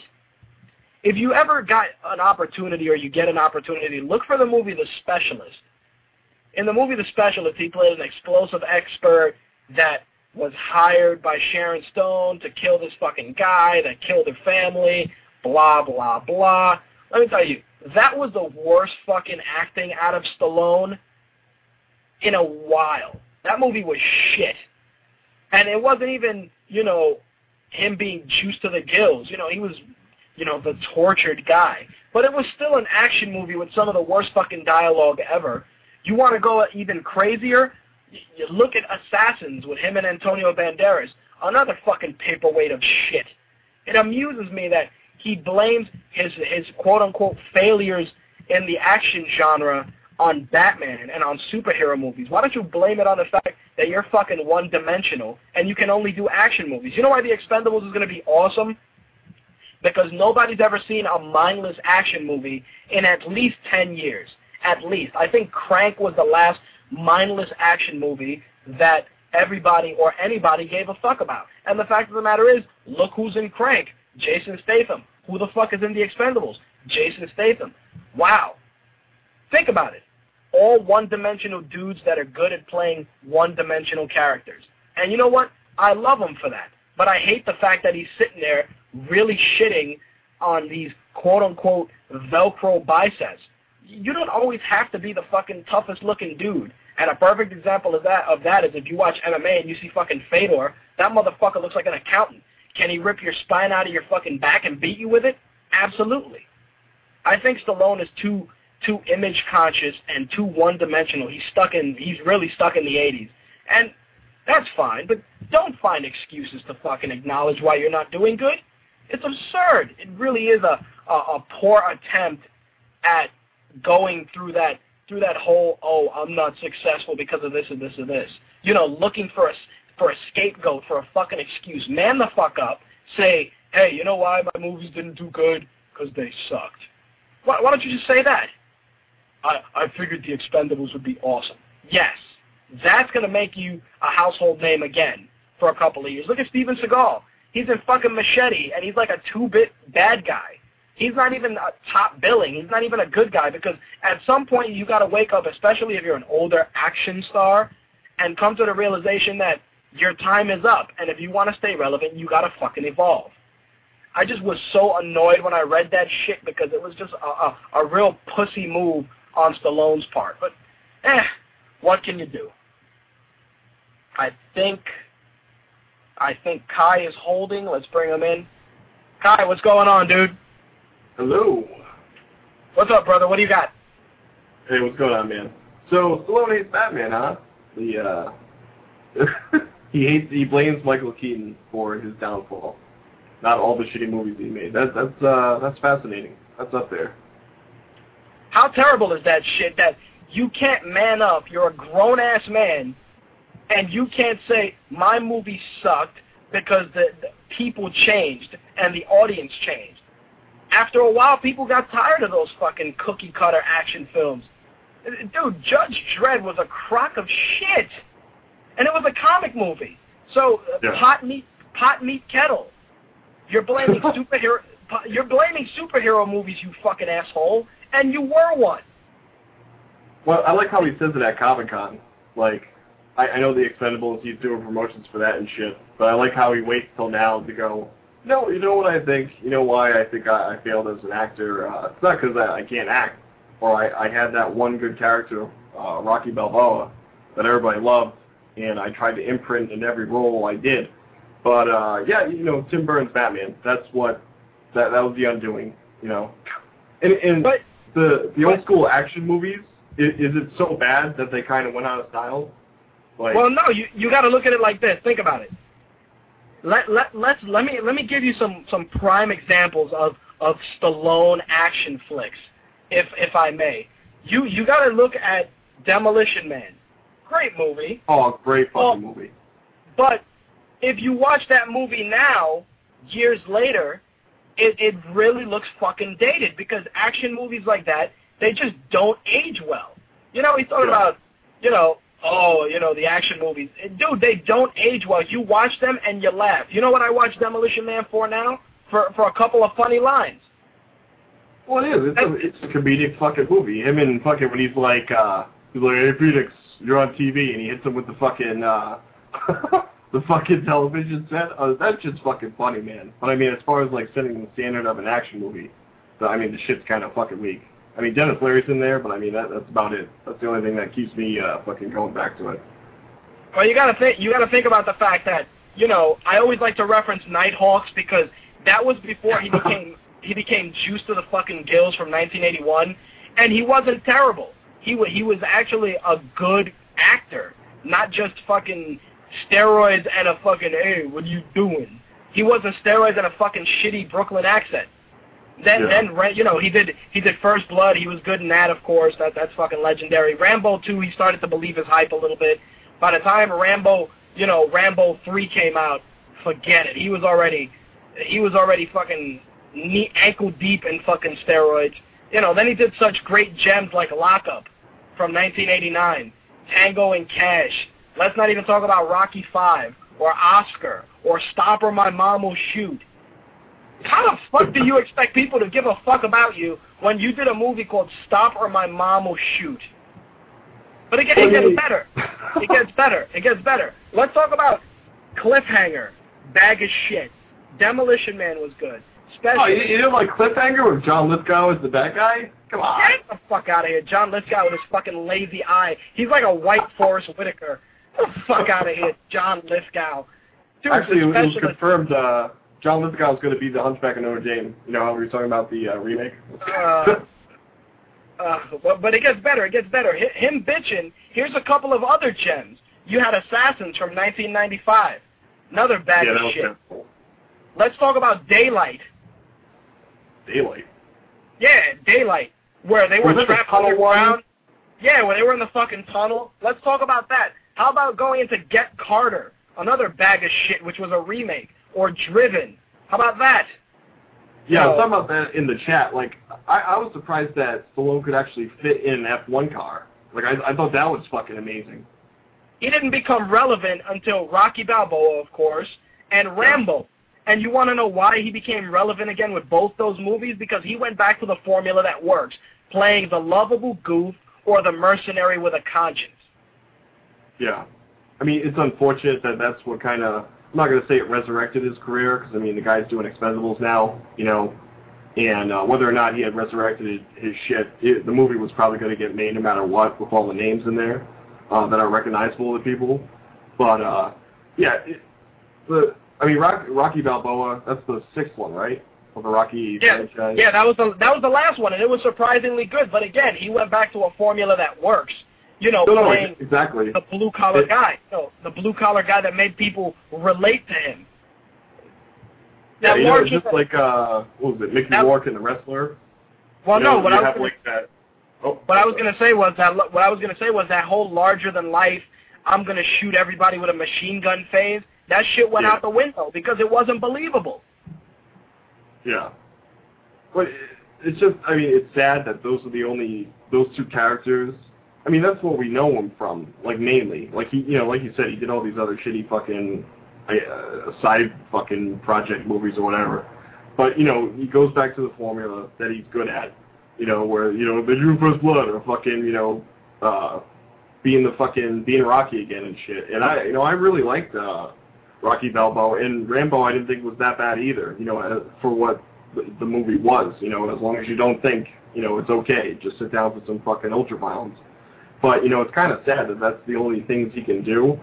And, you know, it just comes down to, you know, maybe you should just kind of retire, you know, because if, if that's the only two characters you're good at, how many fucking more of these movies are, are you to make? You know, I mean, that shit's kind of going by the wayside. No one fucking does that anymore because there's just no money in it. Dude, what fucking other genre of movies is Stallone gonna do? Imagine Stallone doing like The Notebook. Hey, she could fucking uh, remember me. She remembers me. I wants to love be in you. Twilight? That'd be awesome. I- Imagine a sparkly Sylvester Stallone in Twilight. Hey, why am I sparkling? I'm a vampire. Ugh. Oh, I was kind of pushing walking. I apologize. That's, dude, but but you know what it is? You're complaining about your shortcomings, but you did nothing in your life to change them. So stick to Yeah. making fucking Expendables and Expendables 2 and Rocky 15 and fucking Rambo in space and shut the fuck up. But I mean, the thing is, he kind of closed the chapters on those characters, so he's kind of fucked. Because like Rocky Balboa, where do you go after that? Besides Rocky the funeral, or Rocky the eulogy, you know? And then Rambo, it's like, dude, seriously, he's like fucking 60, and he's gonna be in the fucking outback killing fucking kangaroos or something. Like I, I don't, there, there's not much more he can do with either of those characters. So he's kind of fucked in that respect. I mean, I think that he should just do the Expendables and then just walk the fuck away.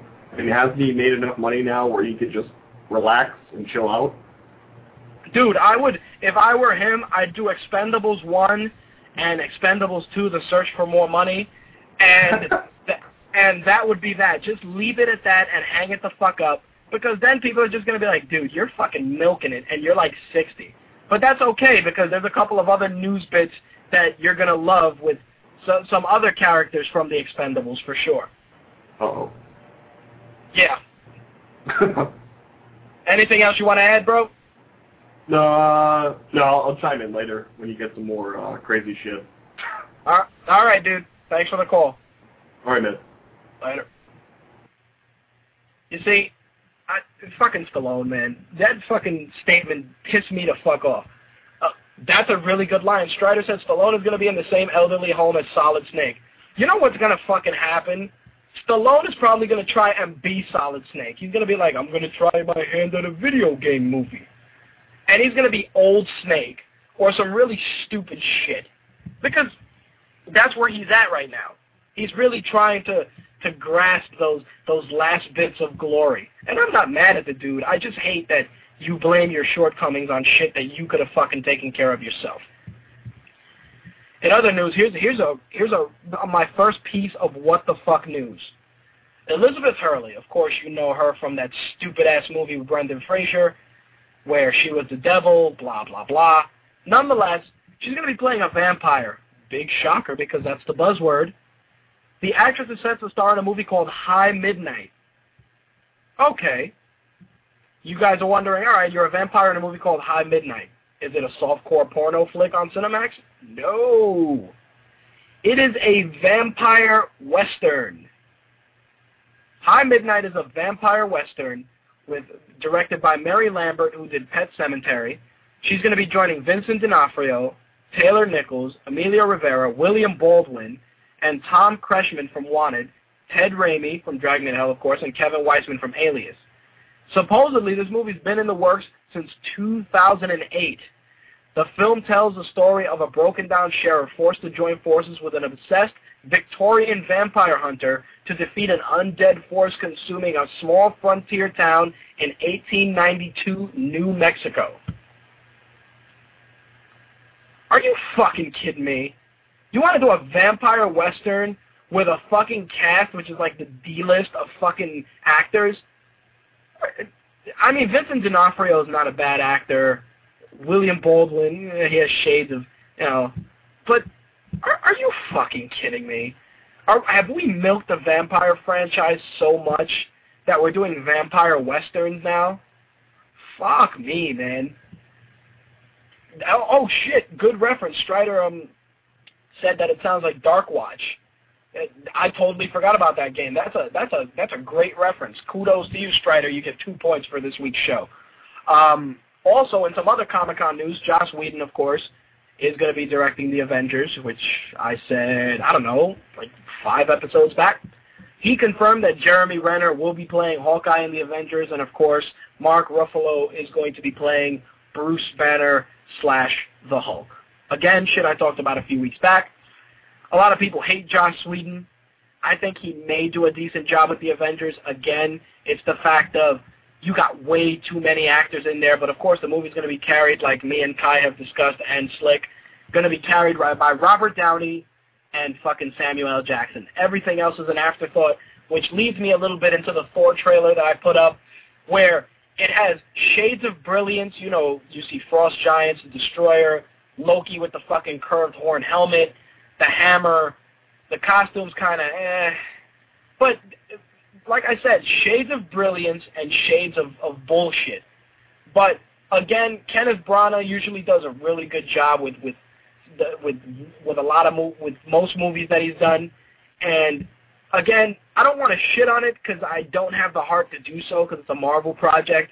But it's not gonna make Spider-Man money. it's to make Wolverine money. Because the way I see it is, and, and this is a great example, Wolverine could have been a thousand times more successful and made a thousand times more money. Of course, storyline, certain casting choices, and of course the PG-13 rating didn't help the situation, which I harp on all the time. But nonetheless, it, it that a Wolverine movie should have made Spider-Man money, period. And for some reason, I see Thor being the weakest link out of Captain America and the Iron Man, well, the overall Avengers Trinity uh, independent movies. I think that Iron Man's going to be, of course, the forefront movie. It's going to be the movie that's going to make a shitload of money. Captain America, I think, is going to do good just on the strength of um, the acting behind it. Not so much the guy playing Captain America, but you know, you got Hugo Weaving in there playing Red Skull. There's obviously obviously going to be little Easter eggs acknowledging other Marvel characters and other Marvel storylines. If you've seen photos that I put on the Facebook fan page, you'll see that in Thor, you get to see the Infinity Gauntlet, which of course, you know, there's a little homage to that in there. You see the Infinity Gauntlet in Thor. Um, of course, the Captain America shield and Iron Man. Captain America frozen in the ice and the Incredible Hulk. There's little Easter eggs here and there. I actually learned about a new Easter egg today in the Incredible Hulk in the scene where he's in the cave and the th- and the lightning and thunder and is flashing, and he growls at the sky. I watched the, the frame in slow motion, and you can see something falling from the sky. Now, whether that's Thor falling from the sky or Thor's hammer is, of course, something to be deliberated, but you can definitely check that out for sure. If you get a chance, you can watch The Incredible Hulk, and if you got slow-mo on your DVD player or your Blu-ray, check out the scene for yourself and let me know if I'm crazy, because a lot of people said that something did fall from the sky in that scene. Not 100%, but definitely if they did, that's another cool little piece of of, of, of information snuck in there from the uh, from the directors. So it, definitely cool. Again, the Avengers as a collective movie sounds good on paper. How all those egos are going to work on screen, I don't know. Thor, definitely Wolverine money. Captain America, a close second. If they do another Iron Man movie, that's going to be the one that's going to make the most money. That's the way I see it first, first and foremost. In some other old guy action movie news, Bruce Willis revealed that they will be doing a Die Hard 5. Bruce Willis confirmed that the movie was imminent and that the coin is about to quote-unquote drop into the slot machine. He said Skip Woods is already working on the screenplay, and when asked if Len Wiseman would take the helm, he replied, I don't know, because we haven't gotten that far yet. So, Bruce Willis, another Die Hard. I can tell you, um, Live Free or Die Hard was surprisingly good, and the only reason is because they didn't try and make Bruce Willis unstoppable. They made him just a guy caught up in a bad situation, and he had to rely on somebody younger because he did a lot of old school shit. I really respected that because it humanized the character, and it showed him fucking getting old and getting haggard. But how much more old Bruce Willis Die Hard can we really deal with? One more movie? Uh, I really hope that if they do the fifth one, that's it, and that they maintain the same um, movie style that they used in Live Free or Die Hard. Fact of the matter is, it's probably not going to happen. It's got, it's going to be probably John McClane in space and shit, or something really stupid, or like terrorists are holding the Facebook office hostage, and Bruce Willis has to save Mark Zuckerberg or something because you know they got to bring it full circle and bring it into the now, like they did with Live Free or Die Hard. I'm not totally sold on the idea, but I'm not totally against it just because the Die Hard movies were interesting. They weren't great, but they, but they have always been, you know, mindless action movies that are fun to watch. Also, of course, in the other Avenger news, which you've probably seen on the fan page, they announced all the cast members that were there. Like I said, Mark Ruffalo, and of course, they all were photogra photographed together. One thing I do have to acknowledge, though, is that there's more than just Iron Man, Thor, Captain America, and Hawkeye in the Avengers. Black Widow, of course, is there because Scarlett Johansson was there with the cast. But you got to think of characters like the like the Wasp, Wonder Man, Scarlet Witch, Vision, um, Quicksilver. If you want to go that route, those are all event, um, you know, essential Avengers characters. Especially dudes like Wonder Man Uh, the Wasp, which of course has been rumored for a while to be um, casted with Eva Longoria in the role, she actually dispelled that rumor, so that's not true. But still, you got a lot of secondary characters in the Avengers that haven't even been scratched on yet. The Avengers just can't be these guys. They, they're, you still got to throw in one or two. Like I said, Wonder Man, or if you want to go Vision, um, you could go the Vision. That would be cool. There's still, for me, there's still some pieces missing. I think that those that those roles will probably be casted later on, just because they're not as strong. And I gotta give I gotta give Rob credit. It is true. The Vision is a fucking stupid ass character. That green and yellow fucking caped dummy. He stinks. But he is an essential part of the fucking Avengers. Same thing with Wonder Man. Another total fucking asshat with his big W and his stupid red glasses. The Wasp, like I said, you can throw in there. Ant-Man, of course, you got to throw in there, or Hank Pym, or whatever the fuck you want to call him, Giant Man, Goliath, Yellow Jacket, whatever he wants to call himself in this film. He needs to be in it as well. Rumors, of course, have been running rampant that Nathan Fillion is going to play him. Not not certain on it. Joss Whedon actually joked around about that and said that.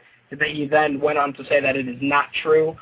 Um, fact is that there's there's still guys missing. You got to cast a couple of other characters in that Avengers movie. Not only that, but who's the villain? Is the Hulk the villain? Because if he is, yeah, that's fine. But a two-hour movie or a, or a 90-minute movie of the of of the Avengers fighting the Hulk can only go but so far. I'm more than sure you should do them fighting the Hulk early on and them unifying to fight a bigger force. It, it could be the fucking Skrulls if you want to go really out there. You could even go Ultron, especially if you add the Vision. I think the fact of the matter is they need to add these min, these minor characters to to flesh out the team because with just these guys, I just I'm really worried. I'm really starting to get worried that the fucking Avengers is going to be a clusterfuck. Um, yeah, Rob, the the Avengers as a whole, yeah, the concept does suck a little bit. An Excalibur movie would suck ass. Some of the comments in the chat are fucking hilarious. I wish I can I can somehow play them as audio clips, but I don't know, man. I'm not 100% sold on the Avengers flick. Is, is it wrong? And, of course, let's talk some box office totals. Inception, which you can see Slick's review on mytakeradio.com, was number one this week, $43.5 million. It was only a mere 30% drop from the 62 million showing last week. It's made 143.7 million dollars on a 150 million dollar budget. It's close to breaking even. It may continue to be number one this weekend as well. Opening number two, Salt, $36.5 million. Film had a budget, actually, uh, well, no, they're saying that the film is the biggest opener of Angelina Jolie's career and has a solid chance of making back its $100 million budget. We'll see how that pans out and I say, I don't know, two weeks. We'll see what the totals look like. Despicable Me was $24.1 million. It's made 161 and it was made with a $70 million budget. I smell a new franchise with at least two more sequels under its belt. Nicolas Cage's Sorcerer's Apprentice, which you can see the review for that also from Slick on mytakeradio.com, came in at 9.7. It's made 46.2. I mean, it's made 42.6 in two weeks. It had a budget of 150 million dollars. It's definitely going into bomb territory. Toy Story 3 was number five. $9 million. It's made $380 million. It had a $200 million budget. It's number 15 on the all-time domestic grossing list behind The Passion of the Christ. Uh, the family film Ramona and Beezus, I don't know what the fuck that is, with Selena Gomez, opened in at the number six spot, brought in $8 million. Um, the film had a budget of 15 million. I, I guarantee you it'll make at least 15 or break even. Grown Ups dropped to number seven. 142 million is the total. 70 million is the budget. Eclipse dropped to number eight. The Last Airbender dropped down to number nine, and Predators dropped down to number 10. It's made $46.5 million. It had a budget of $40 million. I'm hoping to definitely see Predators this week, just so I can give a review on it as well, or at least share with you what I thought. Maybe if I kill somebody in the movie theater, I can talk about that also next week. Wolverine 2, which I was, of course, joking about the Wolverine box office numbers, has already um, gone into pre-production. They're already looking at possible directors for the next movie.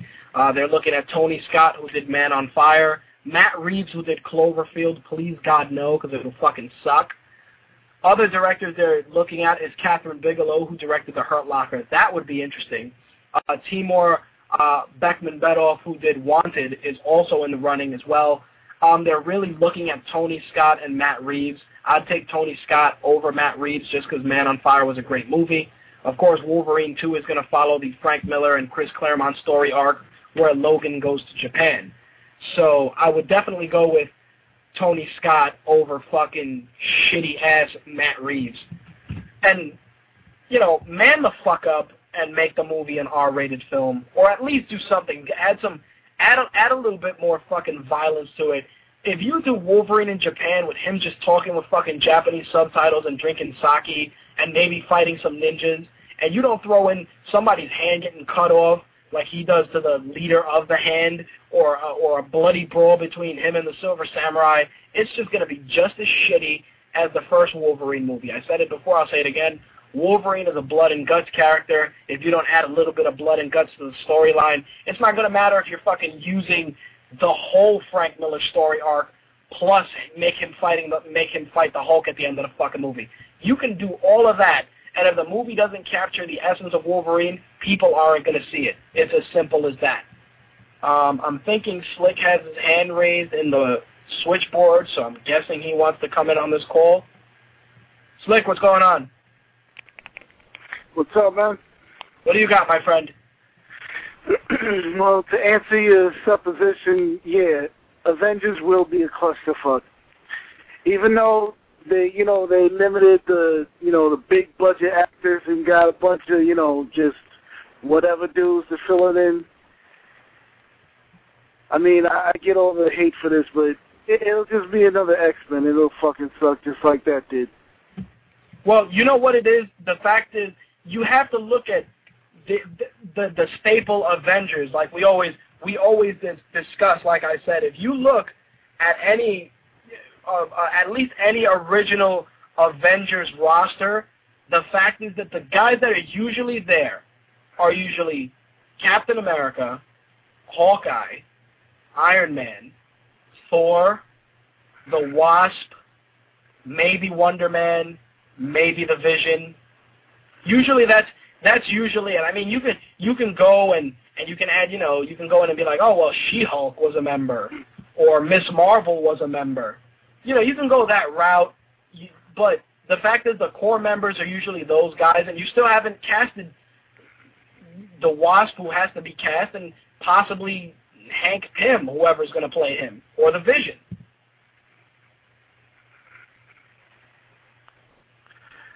And good luck with all that because you know. I mean, how many do they have cast so far? They have cast uh, Thor, Iron Man, Captain America, Black Widow, uh, the Incredible Hulk. I don't know if he's going to be the bad guy, and Hawkeye. You still need Wasp and Vision or Wonder Man or Scarlet Witch. See what I'm saying? Like, th- like there's some serious fucking holes in that. And by the time it gets to that amount of people, it's just going to be a clusterfuck of people trying to get screen time. Yeah, uh, and that I definitely agree on. I mean, just between Sam Jackson, Robert Downey Jr., just just between them, you got people fighting for screen time. But Dude, I don't know. I don't War see. Machine- I don't see.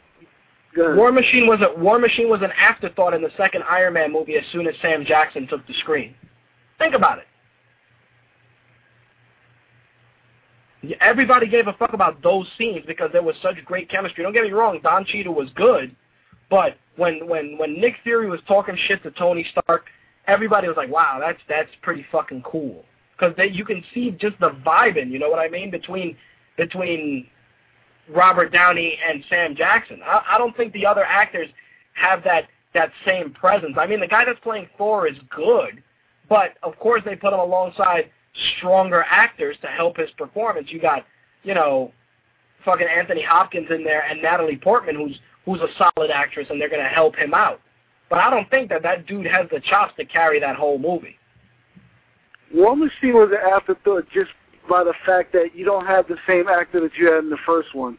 You said Yep. a couple of shows ago that, you know, people really didn't go to see Iron Man to see the red and gold suit. They wanted to see Robert Downey Jr. He made the movie. He made Iron Man. But you can put any black dude in the freaking silver suit, the silver and black suit. You put me in that fucking suit, and it's still War Machine because it's got a black dude in there. Well, you know, it's funny because I'm looking in the chat, and Josh said that Sam Jackson won't be the main character in the Avengers. And I agree, he won't be the main character, but the fact is that the focus, if you look at the trailer for Thor, they reference Thor and a lot of S.H.I.E.L.D. in the trailer. So I guess S.H.I.E.L.D. is going to have more of an involvement because they want to give, I guess, Sam Jackson more screen time. I definitely don't think he's going to be, you know, a main, especially in the Avengers. I think he's just going to be the guy that, you know, he's like the boss that tells him, hey, you got to do this or you got to be that or you got to do this or this guy's fucking killing people. We, you know, you guys got to take a look. He's going to be that guy. He's like the dispatcher. Uh, you know, he's like the fucking dispatcher at a fucking cab agency. He's like, all right, we got a whole bunch of mutants attacking downtown. I think you guys should go take a look. That's what he's going to do. But what they're going to try and do is give him more screen time. So they're going to try new and innovative ways to keep him involved. Maybe in looking at potential members for the Avengers. Maybe th- that's one reason why I guarantee you he'll probably pop up in Thor. Like, hey, this this guy will be good for our project, quote unquote. Uh, still, with a, I mean, your average movie's maybe 90 minutes, and lately we're starting to see movies push two hours or more again. It's just, I mean, the Avengers is a, you know, a popular series, but it's not like the X-Men. It's like, you have too many characters that, you know, people are not going to be totally familiar with and won't care about. And it'll be like freaking the fight scene in, in X3. You're just gonna have random characters on screen just doing shit, not even saying anything, and nobody's gonna give a fuck. Yep, I think I think that's where it's gonna go. You know what it is? Like I said, I watched the Thor movie, the Thor movie trailer. It's fucking five minutes long. If you haven't seen it, you should before studios start pulling it down, which is stupid in my estimation because you want to build a buzz for a movie. Why are you gonna pull a theater trailer? But but you know that's a that's a totally separate rant. But the fact is that people just don't vibe with fucking Thor. It's like you have a helmet with fucking wings on it, and you swing a hammer. You're not fucking cool. It's like get out of here with your fucking cape and your fucking tights. Beat it. It's like it's like Captain America. I like Captain America. He's great. You know, he's a symbol of uh, of America. It, it's it's cool. But when you strip all that away, it's like, dude, your fucking story sucks. Your bad guy is a guy with a fucking skull face. That's it. He's like your main bad guy. Who the fuck else do you have? Who is your other bad guy other than the skull face dude? Captain America's fucking rogues gallery is about as threatening as the Flash's rogues gallery, which has guys like Captain Cold. Uh, are you are you fucking kidding me? Ah, I mean, th- th- don't get me wrong. These are these are the the the foundation for for the Avengers movie. But when you look at these guys, same thing with Iron Man. I gotta say the same shit.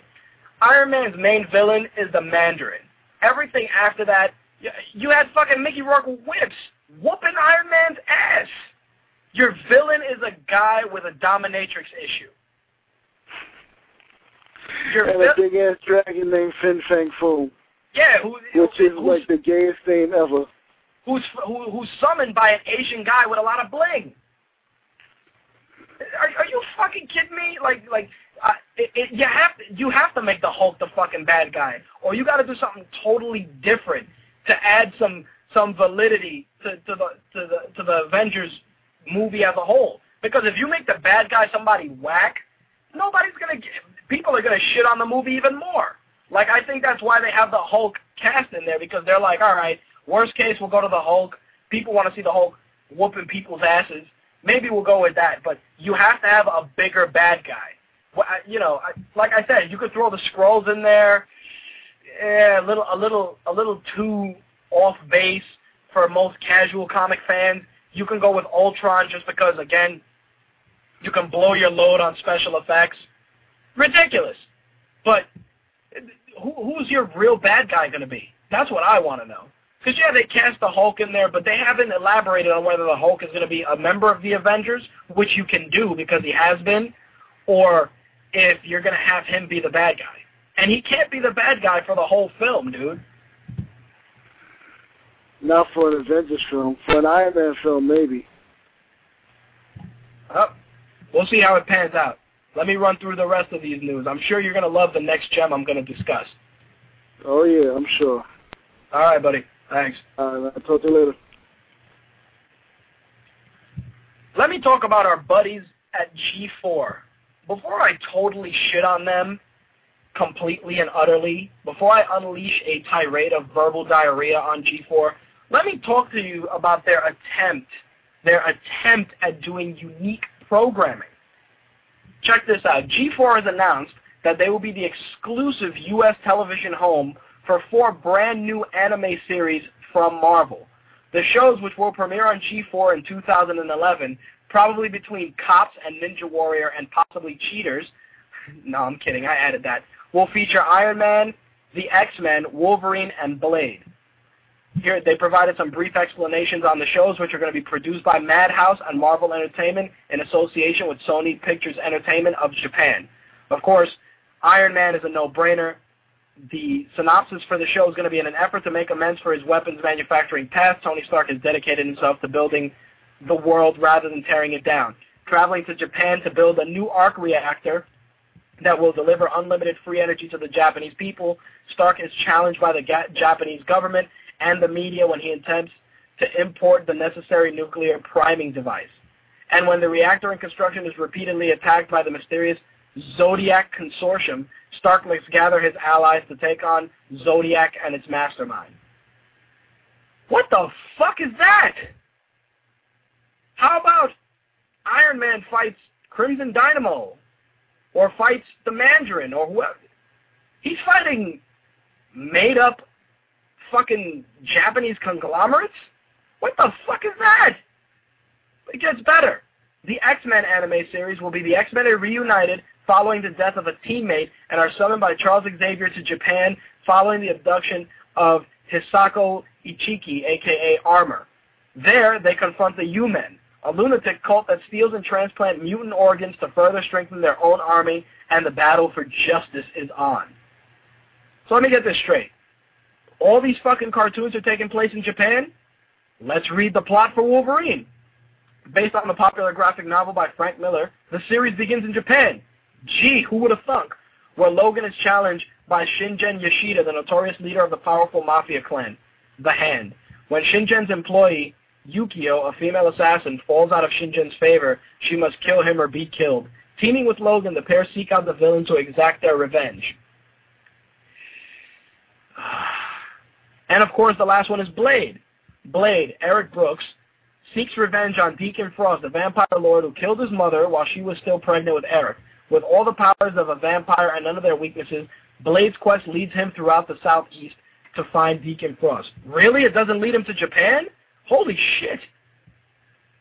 I don't, I, look. I admire the efforts taken by, by bringing anime into a mainstream audience with Iron Man and the X-Men and Wolverine and Blade. And G4 trying to do some shit. But, but look, if you guys haven't read my post on G4, you guys should read it. And if not, I'm just going to give you a brief overview of what my gripe is with G4. G4 prides itself as the network for gamers, right? On Attack of the Show today, there was a, a stunt, I really want to call it, where a guy wrapped his dick in tinfoil and called it like the penis time machine or some shit. Really? Has the gaming demographic broken down to the point where we care about dick jokes? Let me tell you, when I go to the site for G4 and the blurb for your host has to has to really reinforce the fact that she plays games, y'all are full of shit. When your network has 12 hours of programming with two original shows, the rest of it being movies, cops, and cheaters, and your second 12 hours of programming are repeats of your last 12 hours, plus cheaters, cops, and all the other garbage they churn out, you're doing a real disservice to the gaming community. When I was discussing this with Josh, we were talking about the fact that he brought this up, that they should really focus on a lot of the stuff that's going on in the gaming world, like the whole big thing with Infinity Ward and Activision. Why not do a sit down with those guys? You want to have your your your your G4 cronies do the interview? Get Kevin Pereira or Chris Hardwick or or or one of those guys to do it, and and then you know let let us get a little bit of insight to what goes on behind the scenes of the industry. You want to go a little crazy? Why don't you talk about the making of Modern Warfare and the fact that it's a billion dollar game? Maybe show those guys meeting with the military and learning about the technology that went into it. it how about that? Here's one. How about going behind the scenes at Nintendo and seeing how how, how the Wii is manufactured and and seeing um what research and development goes into making some of this motion capture technology. People care about shit like that. I don't give a fuck about wrapping my dick in tinfoil and sticking it in a socket. If I wanted to see that, I'd watch Jackass. What the fuck, man? Like, like that's the shit that annoys me with G4. And then their Comic-Con footage annoyed me just because they went to to great lengths to cover it, and that was great. But behind their commentary was a lot of a lot of jokes at at the expense of the attendees. Don't get me wrong. The fat kid dressed up as Gambit, not a good look. Or, you know, the big girl that wants to dress up as the White Queen and has torn thigh highs and a bad wig, not a good look. But you got to take into consideration that these are people that watch your network. So if you're sitting there shitting on them in front of millions of people, it's just going to sully your reputation and make you guys just look really shallow. Don't get me wrong, there's a time and a place to shit on stuff like that. I went to Comic-Con with Slick and with my wife, and we made fun of motherfuckers too. But you got to take into account when you're doing something for, for an entertainment medium that's being watched by the masses, you got to try and just give your thoughts and opinions and engage the audience and make it amusing and make it fun. But don't be like, like they asked this, this guy how he controlled his BO in costume because of course the joke is that a lot of geeks stink. A sad but true stigma in some respects. But the fact that you're asking this guy on national television, he's like, huh, I masked the smell with my cape. You're a fucking fuckhead. You're a you're a jagoff for fucking saying that on national television. Way to make yourself look like a non-pussy getting virgin. And on top of that, they really just clowned you. And you didn't say anything about it. It's ridiculous. Uh, I admire the fact that they want to bring some Marvel programming over. You want to do anime, that's fine. I don't think it's totally a shitty deal. But when you're reinventing the wheel, like Iron Man is fighting the Zodiac Consortium, what the fuck is that? What is it? I want to know. Or the X-Men having to go to Japan mysteriously. The X-Men going to Japan is one episode in the old 90s cartoon. That's what that shit was. The X-Men going to Japan or going to the Savage Land. That was one episode. You mean tell me you're going to do a complete series of the X-Men in Japan? Is it going to be Nightcrawler trying to eat fucking sushi at 3 a.m. and teleporting into the sushi restaurant? Like, what the fuck, man? Uh, again, I don't mind them trying their hand at original programming, and I don't even mind Marvel trying to do something new with their mainstay characters. But the fact that you want to just make them based out of Japan because it's based on anime is just totally fucking pointless in some respects. It, ugh, fuck this. In some other movie news, Daniel Craig is going to be working on the new David Fincher movie, The Girl with the Dragon Tattoo, as well as two sequels that are based off the book The Girl That Played with Fire and The Girl Who Kicked the Hornet's Nest. Really? Is this your new franchise, Hollywood, that you're going with? The Girl with the Dragon Tattoo is set for December 21st, 2011 release date. So for those of you that have read the book, of course it's a no-brainer you're getting the movie. December 21st, 2011 is the release date. I see some callers on hold. I see Kai is calling back. Kai, what do you got, dude? You know, uh, G4 is uh, It's fucking retarded. Uh, oh yeah, I, I know you're probably ready to have a fucking aneurysm right now, but uh, Marvel anime cartoons, seriously, that's that's what they're uh, that's how they're broadening their fucking demographic or whatever. Shouldn't this shit be on fucking Cartoon Network or like Adult Swim or something? Like, Let me tell you something. They they really need to. I gotta tell you, if you're gonna do Wolverine and it's gonna be anime, it better be fucking violent, and it should be on Adult Swim. yeah, If you're not, if Wolverine isn't smoking cigars and drinking at any point in this in this cartoon, it's not gonna be successful. I mean, if you watch the old '90s X-Men cartoon they used to give on Fox, you'd occasionally you'd occasionally see Wolverine with a cigar or drinking a cold Yeah. one. You would, because that was his fucking character. But you know, since we're a fucking nation of fucking emo pussies, we're not gonna let that be. We're not. We're gonna be like, why is Wolverine smoking? He's he's condoning smoking. No, you fucking asshole. He's supposed to be a badass dude. He's a biker. You know, he's a, he's one of those guys. He's supposed to have that aura of being a badass. What's he gonna do? Order a pa- order a fucking pack of Virginia Slims and drink a fucking Zima? Wolverine's gonna drink Oh. a Zima and smoke and smoke Virginia Slims because you know people compl- are gonna complain that it's too hardcore for the children. well, you know, he's also like 300 years old, so if Wolverine wants to kick back and have a fucking cold one, uh, I wouldn't get in his way. You know what I'm saying? I think he's of age. I I agree. It, it Yeah, really you know- is.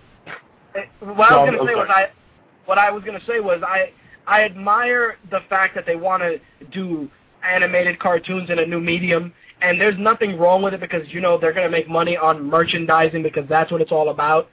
But you gotta also take into account that you you can't just reinvent shit because uh, behind that kid demographic that you want to get, you're going to get a lot of people that are going to tune into G4 that are us, you know, the informed viewer.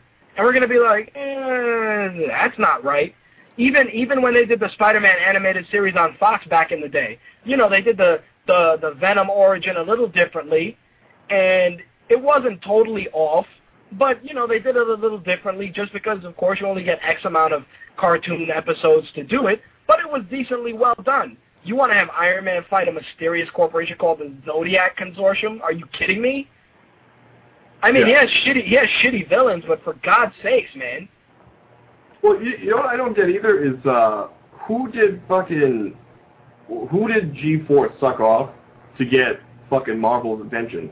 Because if I'm Marvel, right, and I'm trying to spread out my product, G4 Right. is probably the last fucking network I'm gonna go. Hey, we have these fucking uh, you know these anime fucking shows with you know a lot of our top characters who are you know now you know Iron Man as shitty as his villains are, and he really is a character that doesn't do shit. Um, you, know, he's more popular than ever.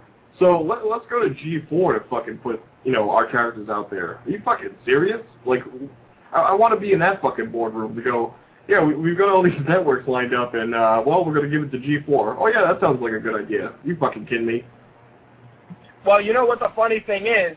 That they're really sitting there, and here's what happens. G4 is owned by Comcast, which I found out recently, which is, is, is kind of um, the the understanding as to why they suck so much. But besides that, it's probably the fact that they, like I said, they have no money for anything else. So they probably tossed Marvel a shitload of money. Yeah, like, I, I just, I don't get why, I mean, are there ratings that, is there, de- like, all right, maybe not their ratings, but is there a demographic that wide? Or is, is it that window that Marvel's no. looking for? Because uh, No, their ratings their ratings are well in G4's case it's like it's like when you're wondering why your favorite show is on like My 9 or or or some shit like that. It's the fact that that particular um broadcasting company has the money to support that. And yeah, you could put the Marvel anime on the Cartoon Network or you can put the Marvel anime on the Disney Channel, but the fact of the matter is G4 probably came to the table with a real with a really solid presentation. They said we'll get totally behind it. We'll promote the fuck out of it with our staple shows, and that's it. So it's like you're, this is going to be the block. I guarantee you. You're going to see Attack of the Show. Between that, they'll probably give Wolverine because it's after eight o'clock probably, yeah. and then they'll give X Play behind it, and then maybe on the weekends they'll let you watch. Uh, they'll give you Iron Man and X Men. Something tells me that if they do Wolverine the way he's meant to be done and Blade the way he's meant to be done, which is another violent ass character, the fact of the matter is that they'll probably do those after their lead-in original programming, which is all of three shows. Yeah, and, and then we're going to be watching cops and cheaters. Like that doesn't Yep. even make any fucking sense. It'll be it'll be the credits for the Wolverine cartoon, and they'll be like, next on Cheaters. Sam, Sam caught his girlfriend in a precarious position. What's that in her hand? Tune in in five minutes and find out. Ah, Yeah, I, I mean, there's got to be, you know, we talked about this before in the last show. There's got to be fucking content out there, like you know, like you we were saying before, with like documentaries about games, or like you know, like you're saying about the Nintendo thing. You know, hey, you know, let's look at Nintendo making the new Mario game. You know, even though I don't really give a fuck, but it, you know, it'd still be nice to see, and you know, at least you know, technically they're still being journalists, I guess, being professionals instead of you know sticking your cock in a fucking light socket. Apparently, that's what you're describing. So, I there's content out there, and I don't understand what what the fuck they're thinking. Like, I, I really don't. And I'm I'm more than surprised with fucking Marvel that they're on board with this bullshit. Because if I'm Well, looking you at it, and you you got cops, a dick in a fucking light socket, chicks jumping into pies, and then you have cheaters, and then Well, you have no, Marvel it- problems. Oh yeah, well, well, you know what the what the best part is here. Here's what here's the funny thing. Let's let's look at, at let let's look at things just from a from a regular you know web geek perspective. If you look at Engadget, if you look at um, we can use Engadget, TechCrunch, GameSpot, IGN. You go through all that, they cover ample shit. You mean to tell me that you can't do 30 minute segments? Uh, you know what would be good? You can do, and, and you know this is this name's already taken, but you could do like this week in tech every every weekday at six Yeah. o'clock and talk about all the cool tech shit that came out, new phones, new shit. People would tune in for that because we're a generation that loves all that shit. You can we can talk, you know, you can do a show about, you know, again, 30 minute shows you can do just covering easy shit. You can do every Tuesday. You know, you can do G4's DVD wrap up, and they'll talk about upcoming movies and talk to directors and shit that have Blu-rays and shit coming out. Why don't you do that? Or Wednesdays when new comics come out, G4's quickie comic review. Here's some of the new comics out for this week. Talk to local shops. Talk to artists who nobody ever talks to. You know, talk Yeah. to the writer. Talk to the writers of the books. How hard is that shit? Yeah, you know, and, and like the the G4 site, I like it.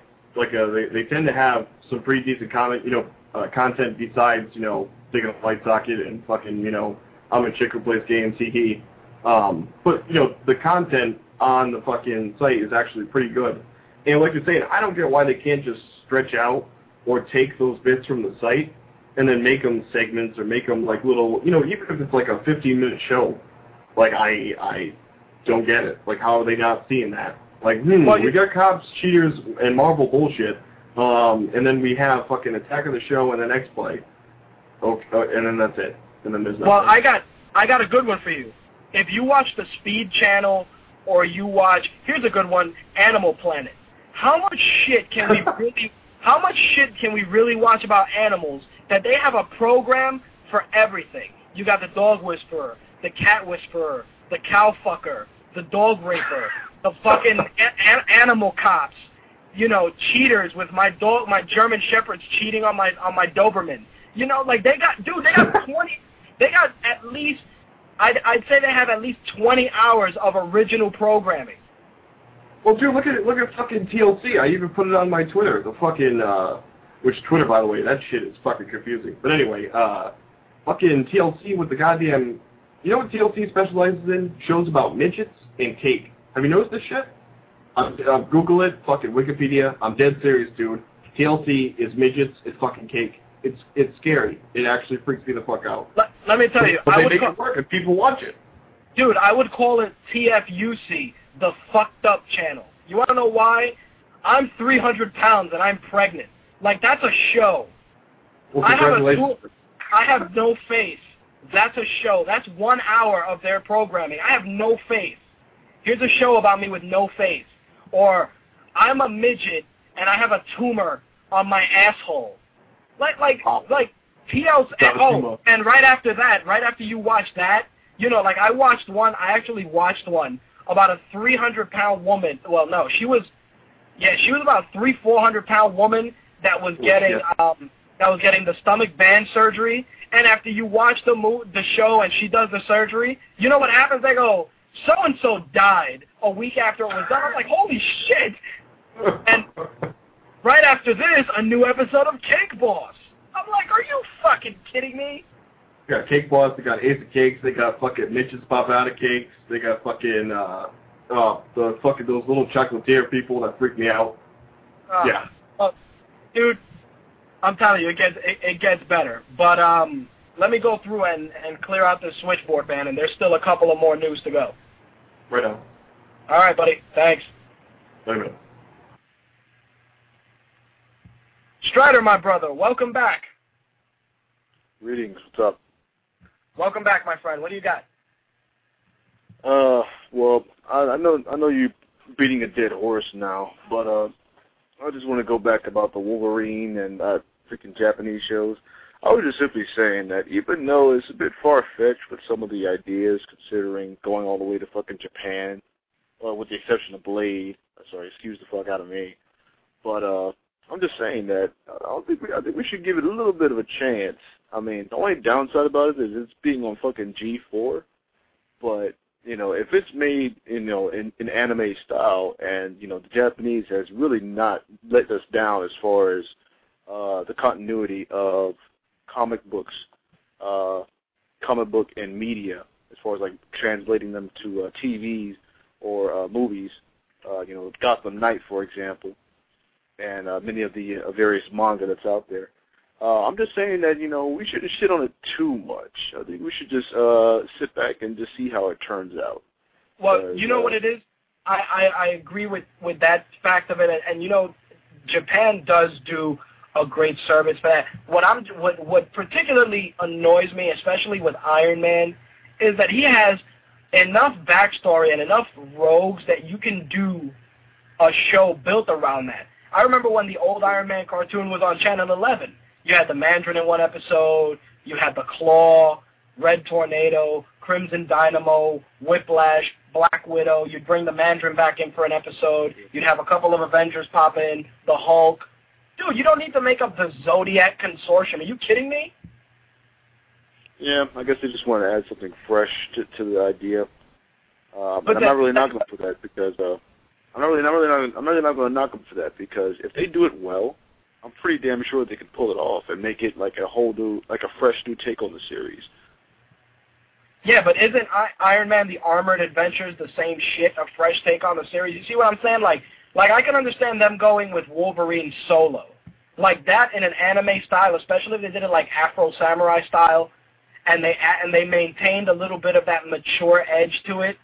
I would love to see that. I wouldn't even give a fuck that it's on that it's on Gay Four. I wouldn't give a shit about that. True. You know, but you got to look at Iron Man and X Men have been done to death. You've done Wolverine and the X Men, X Men the animated series, Young X Men, done to death. Iron Man, you've done regular Iron Man, Armored Adventures Iron Man. You know, you've had the Captain America cartoon where Iron Man was in it anyway. You see what I mean? Like you're you're continuing to rape the same fucking two franchises 17 different ways. Wolverine, like I said, benefits from the anime treatment, especially if you do all of Wolverine's solo missions. Him trying to find his identity is a fucking season in and of itself. Word. You know? And same thing with Blade. Blade has great potential. Same thing, but you gotta make sure that you don't lose sight of that violent edge, especially with Blade. You got Deacon Frost, you got Dracula, you got the, the, the Night Stalkers, you got more Dracula. You can you can create new characters if you wanted to, and that's fine. But you got to make sure remember those roots. The thing with Iron Man is the roots are there, the storyline is there, but we just finished watching Iron Man Armored Adventures. Do we really give a fuck about another Iron Man cartoon? You see what I'm saying? Apparently we do because they're just milking this thing like it's fucking Halo. And uh, I definitely see your point as far as them not coming with uh not I mean just be basically using it as a cash cow. Uh but yeah, but yeah, I would I would like to see um I mean, I guess people just want to see different ways that these characters can be done. And uh, and I'm really not going to knock it because you know yes I understand about the fresh new take with the new Armored Adventures crap, but uh, but, but I think every comic book fan wants to see. I mean, no matter how bad a series has been done over, every comic book character wants to see they have that one glimmer of hope inside their body that there's going to be one person or it's one company that's actually going to portray their comic book hero in a fucking awesome light that they want them to be. I mean, That's I, true, I, I know there's I know there's plenty we- of times that the, you know people would sit back and you know it's like wondering when they're going to make a good Spawn game. I mean, people are still waiting for something like that to happen with these superhero uh, characters. But you know what it is, I, and I can, and I see where you're coming from. But you got to look at certain times when it's already been done. We, uh, you brought up a good example. Not so much the Spawn game, but look at Spawn the animated series when it was on. Dude, that was as Oh, close to the comic, as close to the fucking comic as you got. And what did you do to be safe? You put that shit on HBO, and everybody watched it. You got to Right. actually take a you got to take a back seat for a second, especially with characters like Wolverine, Blade, the Punisher, even Daredevil. If you want to do an why don't you do an animated Daredevil? Same thing. You can make it urban. You can make it gritty. You can you you can even use you can even do something where you can do Black Panther if you wanted to go obscure and get like you know Aaron McGruder from from the Boondocks to do it. Ah. You know that that side of that type of an of an art style. You know, you want to do something different with your characters. You want to mainstream them. You want to make them household names. Get off the bullshit of always wanting to rape mom's pockets and get more kids to buy shit, and focus your energies on keeping at least the core foundation of the characters alive, especially in all this programming. True. But nonetheless, uh, you know, I, I'm glad I'm glad you called, dude. You know, I, I missed having your your your occasional call-ins, man. Welcome back. Appreciate it. no problem. Anything else you want to add, my friend? Uh, no, well, pretty much that's pretty much it. Uh, I'll sit I'll sit around and uh, stay stay tuned for the rest of your rage fest. All right, brother. Thanks for the call. I appreciate it. Welcome back. No problem. All right, buddy. Later. All right, I think that we got Josh calling in from Cali. Josh, what's going on? Hey, Rich, what's going on, buddy? Welcome back, man. How's Cali treating you? It's good. I just flew in uh, a couple hours ago, and uh, no problem so far. You know, a lot of weirdos on the plane, but when you're flying out of JFK, that's what you got to expect, you know? Oh yeah, absolutely. What do you got, man? Well, I mean, you've been shitting on G4 for a while, and I could always pile on, but um, I figure I'll talk about something a little different if it's all right with you. Is I actually, um, you know, since I was going on this trip, I actually wanted to try out using the iPad on on a plane and stuff. So I, I actually used uh, iTunes to download a couple of uh, high def movie rentals. So I used their movie rental service, which is like, you know, you, you download it once and you can you can watch it once over, you know, or, or for a 24 hour period over the next 30 days. But they're all high def videos, so they're like they're like almost like four gigs. And Right. uh, I've downloaded I got like four movies, but the ones I watched on the plane were um, Clash of the Titans and um, the Batman uh, Red Hood. I forget what the name of it is. Under the Red Hood, right? Batman under the that Yeah. movie. And I have What'd to say, the picture, the picture quality for both of those was like stellar. I mean, it was just amazing watching it on this little little screen and seeing how it's like. It's not Blu-ray, but I mean, it's it's better than like over the air, you know, 1080i uh, on your TV. And uh, I mean, reviews of the movie Clash of Titans is, you know, kind of whatever. It's just a visual, you know, eye candy. And Batman on the Red Hood, I, you know, I liked it. I thought it was really good. Not my favorite kind of uh, animation, you know, but um, it was a good story. I read the comics. That was, that was in the comics a while ago. Well, and it- it's good that you actually watched that. I was going to ask you, did you feel that the that the cartoon kept a lot of the uh, essential roots of the character, especially with the Joker? I mean, Slick discussed, you know, his the viciousness of the character being portrayed last week. You felt that it was accurate? Yeah, definitely. I I, I like a more uh, more brutal Joker. I think that's always adds to it. I mean, a lot of times the guy he sounded sort of like um, uh, what's his name, Heath Ledger in um, The Dark Knight. He had that same sort of I don't know, voice was the same, but in certain parts. And yeah, the the brutality of the Joker. I mean, that's how you have to do it. If you don't do it like that, it's like you know, it's like doing the, the PG-13 Wolverine. It's the same kind of like, you know, it's it's a waste if you don't do them. You make them brutal and make them really psychotic. Well, But yeah, that's that's why I figured. I'd add. They did a good job, and then also they did a good job with um with you know the uh, with Robin and how he was just a brutal psychopath too. You know, which was always uh which was always good. That was that was a good story. I remember that reading that years ago. Oh yeah, with Jason Todd, man, that that was that was a great story. Yeah, yeah. It was funny. Like I remembered, like when it starts raining at the end, I remembered, oh, I remember this happening in the comic. It was uh, it was very well done. I would recommend that, and even people can go watch uh, Clash of Titans. What I didn't realize was uh, that the same guy who directed uh, Incredible Hulk directed this movie, and Yep. directed Clash of Titans, and it's like the same kind of movie where it's like all action. They skip ahead very quickly. They don't dwell on any sort of you know developing any plot. It's just like you know, it's like let's get to the next big thing, next big thing, next big thing. And uh, I hope he never directs another movie again. to be honest with you.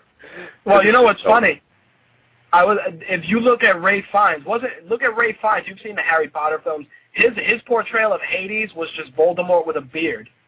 Yeah, he was very depressing. I felt like he You was know? like a, a depressed guy who who was made to sit in the corner for half of his life.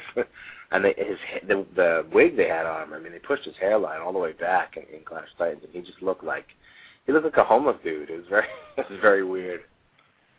He looked he looked like you should see him in fucking Penn Station asking for a cup of coffee or a quarter. Yeah, yeah, yeah. Like he'd knock on the bathroom door while you're in there, and you know, asking for change or a slice of pizza.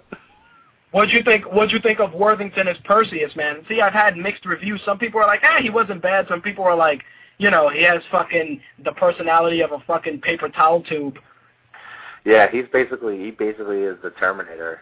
He like he plays the same role in every single fucking movie. I mean, that's just who he is. He, he just plays that one, you know.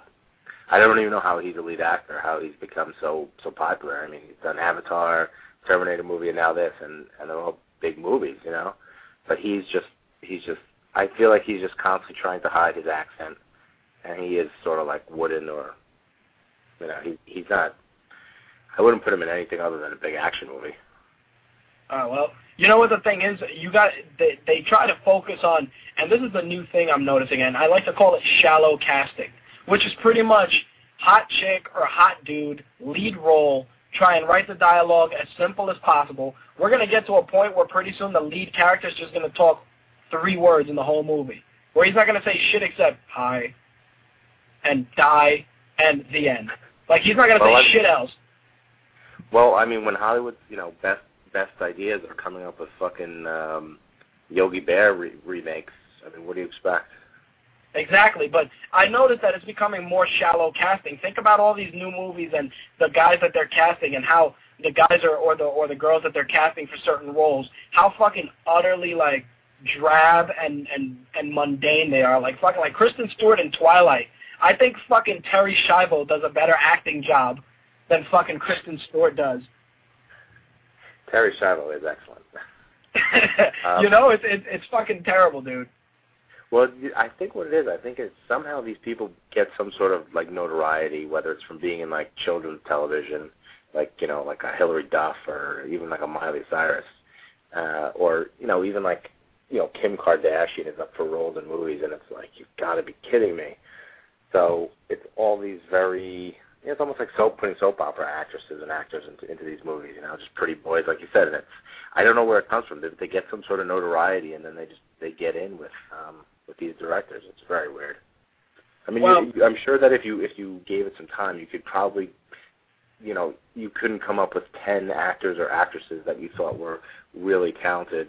You know, especially if you eliminated like the ones from our growing up, like De Niro and Pacino and all those guys who are older now. But I mean, of this generation, I I dare you to find ten ten people that you said, oh wow, they're they're really good as leads.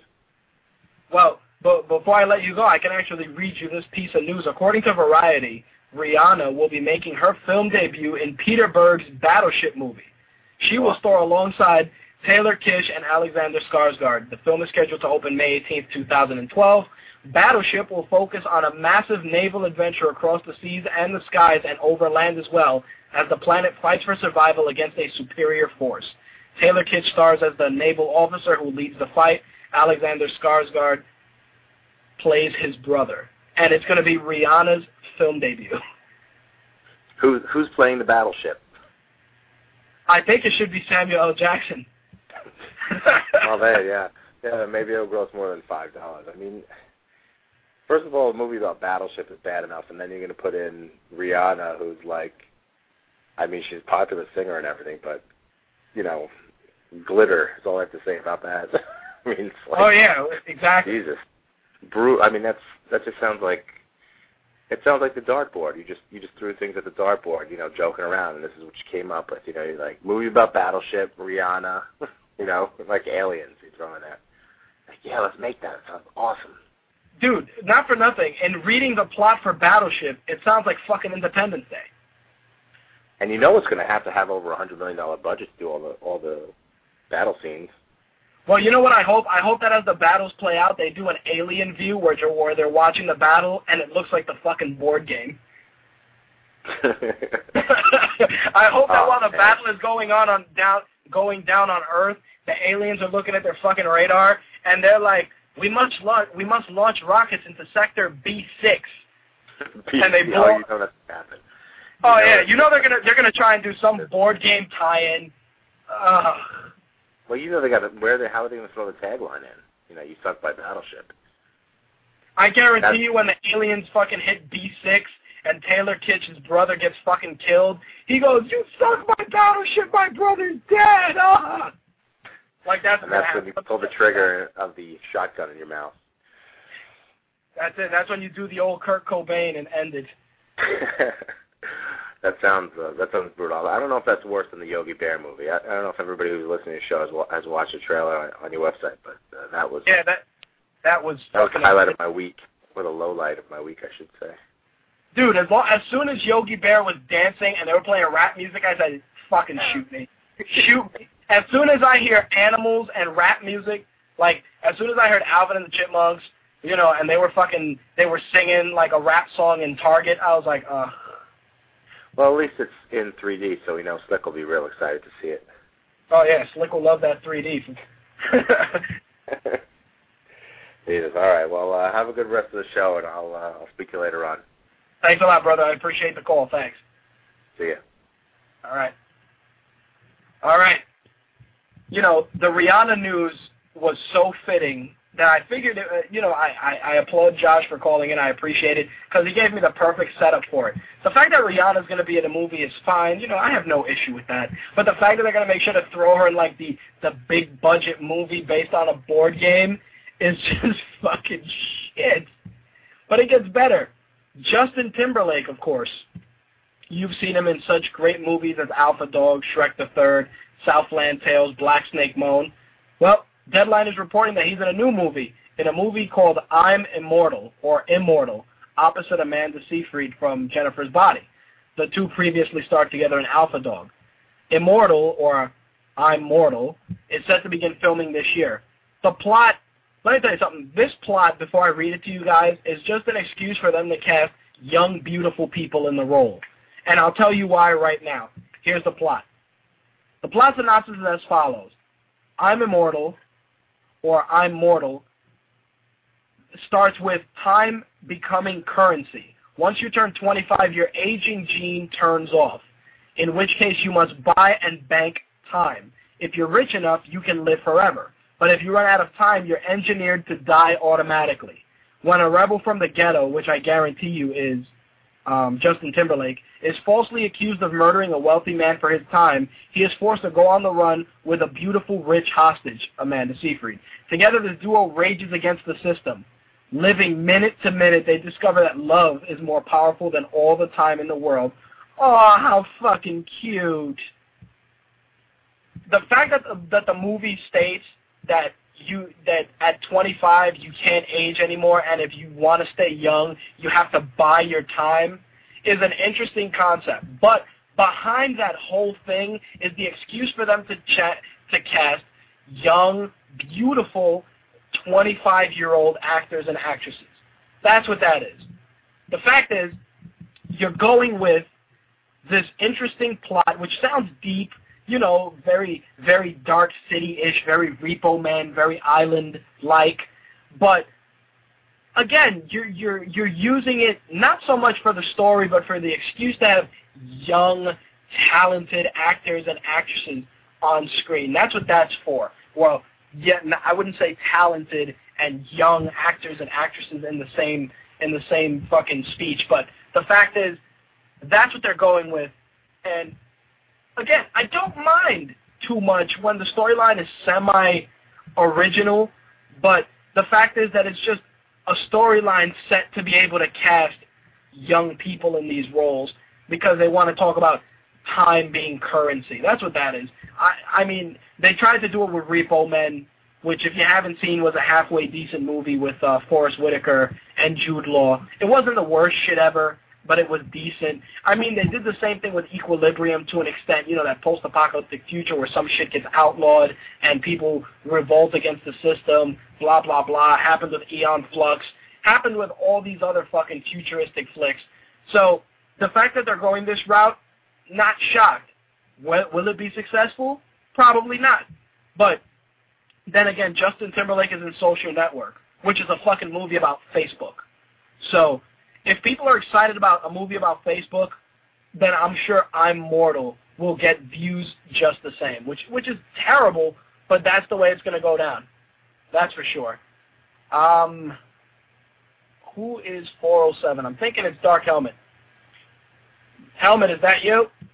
Yes, sir. What do you got, my friend? Okay, on this immortal immortal thing, whatever. Okay, I have to agree with you. The concept, the original concept does sound pretty cool. But of course, you know that as soon as anything gets out, just the title is going to immediately start Highlander jokes. Immediately. Yeah, there is there is definitely Highlander in there, Highlander influence. I think he should make a cameo just for the just for the shit of it. Like there can only be one. Who knows? Maybe he'll cut off someone's head for the fuck of it. I don't know.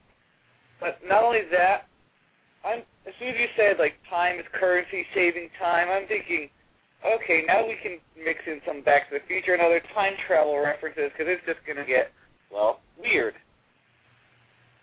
Well, you know what the worst part is that their that their their definition of saving time is that let's say you're supposed to live till 80. When you get to 25, you got to take all your years of life from 26 and on, and you got to save them, or you got to buy more years.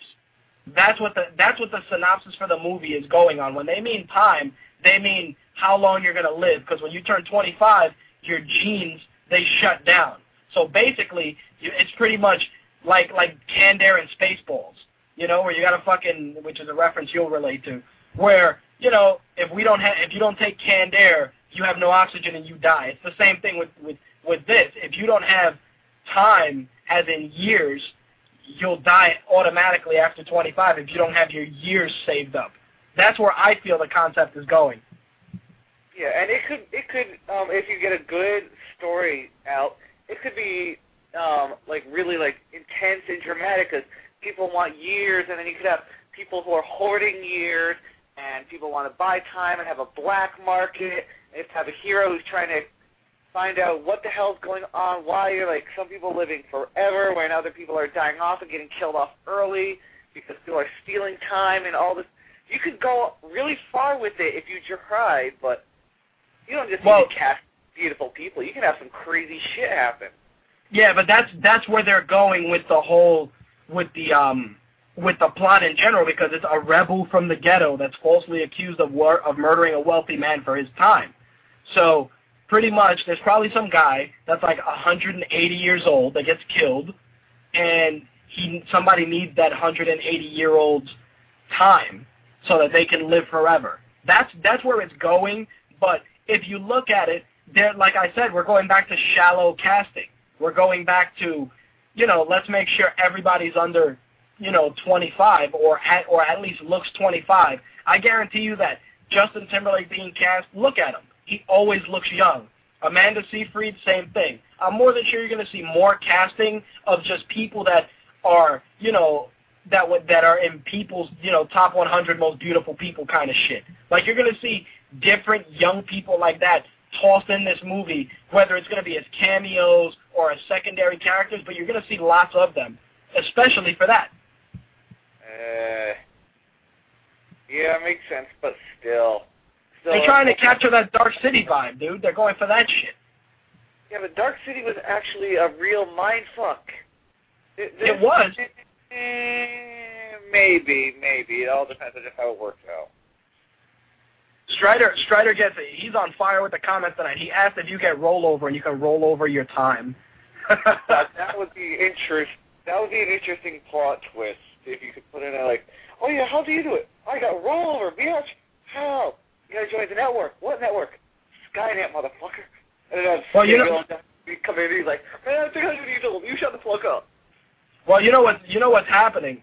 I, i it's funny that he brought up that reference of rolling over time because I think that's where the plot is going. They probably killed this wealthy guy who probably has tons of years under his belt, so that you can roll it into your time since you got to buy it.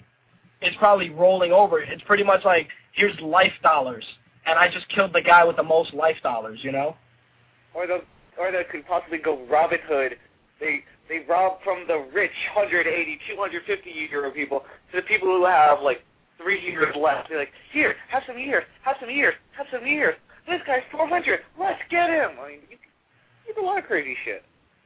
Yeah, well, I mean, it, like I said, I, I feel I feel there's shallow casting behind it, but we'll find out what happens in a few months because I think they're going to start doing some principal photography before the year is out, and they're probably going to start releasing some other casting news. So definitely one to watch in, in the coming months for sure. Uh, there's definitely potential for good, or if it's just like anything else Hollywood ever puts out, it'll crash and burn. That's all right, dude, because there's a couple of uh, there's a couple of last pieces of the of the puzzle that you're going to enjoy besides this. Oh boy. Oh yeah. I'll be li- All right, buddy. Thanks for your call. Good thing. Peace. Peace. All right. In some other superhero news, of course, Christopher Nolan is set to produce the reboot of Superman set for 2012. Of course, rumors are running rampant of who's going to play Superman. Last week, I said that Chuck's Zach Levi was one of the ones considered. Oh, but it gets better. They're talking about Joe Manganiello from True Blood, who plays Alcide the Werewolf as Superman, which is absolutely fucking terrible. Because that dude has no Superman vibe about him. They're looking at him. But here's a good one. For those of you that like Mad Men, they're looking at Jon Hamm as playing Superman. Not for nothing, if anybody can probably do it, Don Draper can definitely pull off Superman. Clark Kent, nah. J- uh, Superman, definitely. So that's where we're at. Right now, the, it's up it's in the air between those three.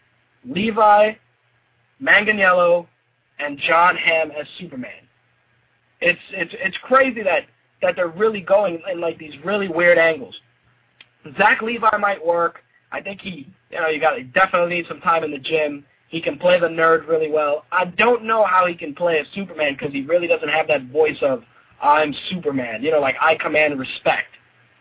But those are the three guys you got to look out for: Jon Hamm, Joe Manganiello, and Zach Levi. Fucking Superman casting, I swear, it gives me fucking gas because it's so fucking mundane and stupid. You mean to tell me you can't find nothing was wrong with Brandon Routh other than the costume and the bad writing for the movie. He makes a, a good Superman. He did a really great job as Clark Kent. He even did a good job as Superman. It's like, why don't you just stick with what you got and just get a better writer? Nolan is good, man, and his brother's writing it. Why don't you just stick with that instead instead of continuously recasting the shit? But, you know, once in a while, a, a little bit of movie news comes across my desk that's just that just makes me ask why. There's three move there's three bits of news here I'm going to discuss that are definitely why news for sure.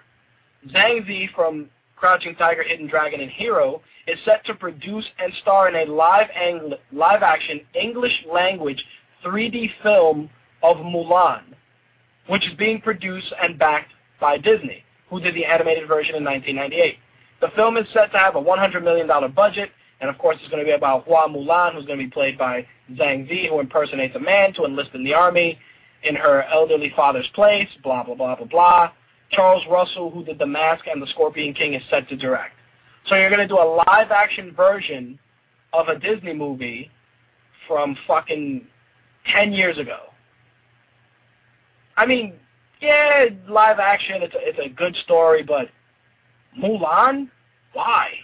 Does anybody really give a shit about that movie? I mean, it was, it's like, my sister is a huge Disney fan, you know, and regardless of her having autism, she's always gravitated towards Disney products, and she loves the Disney princesses.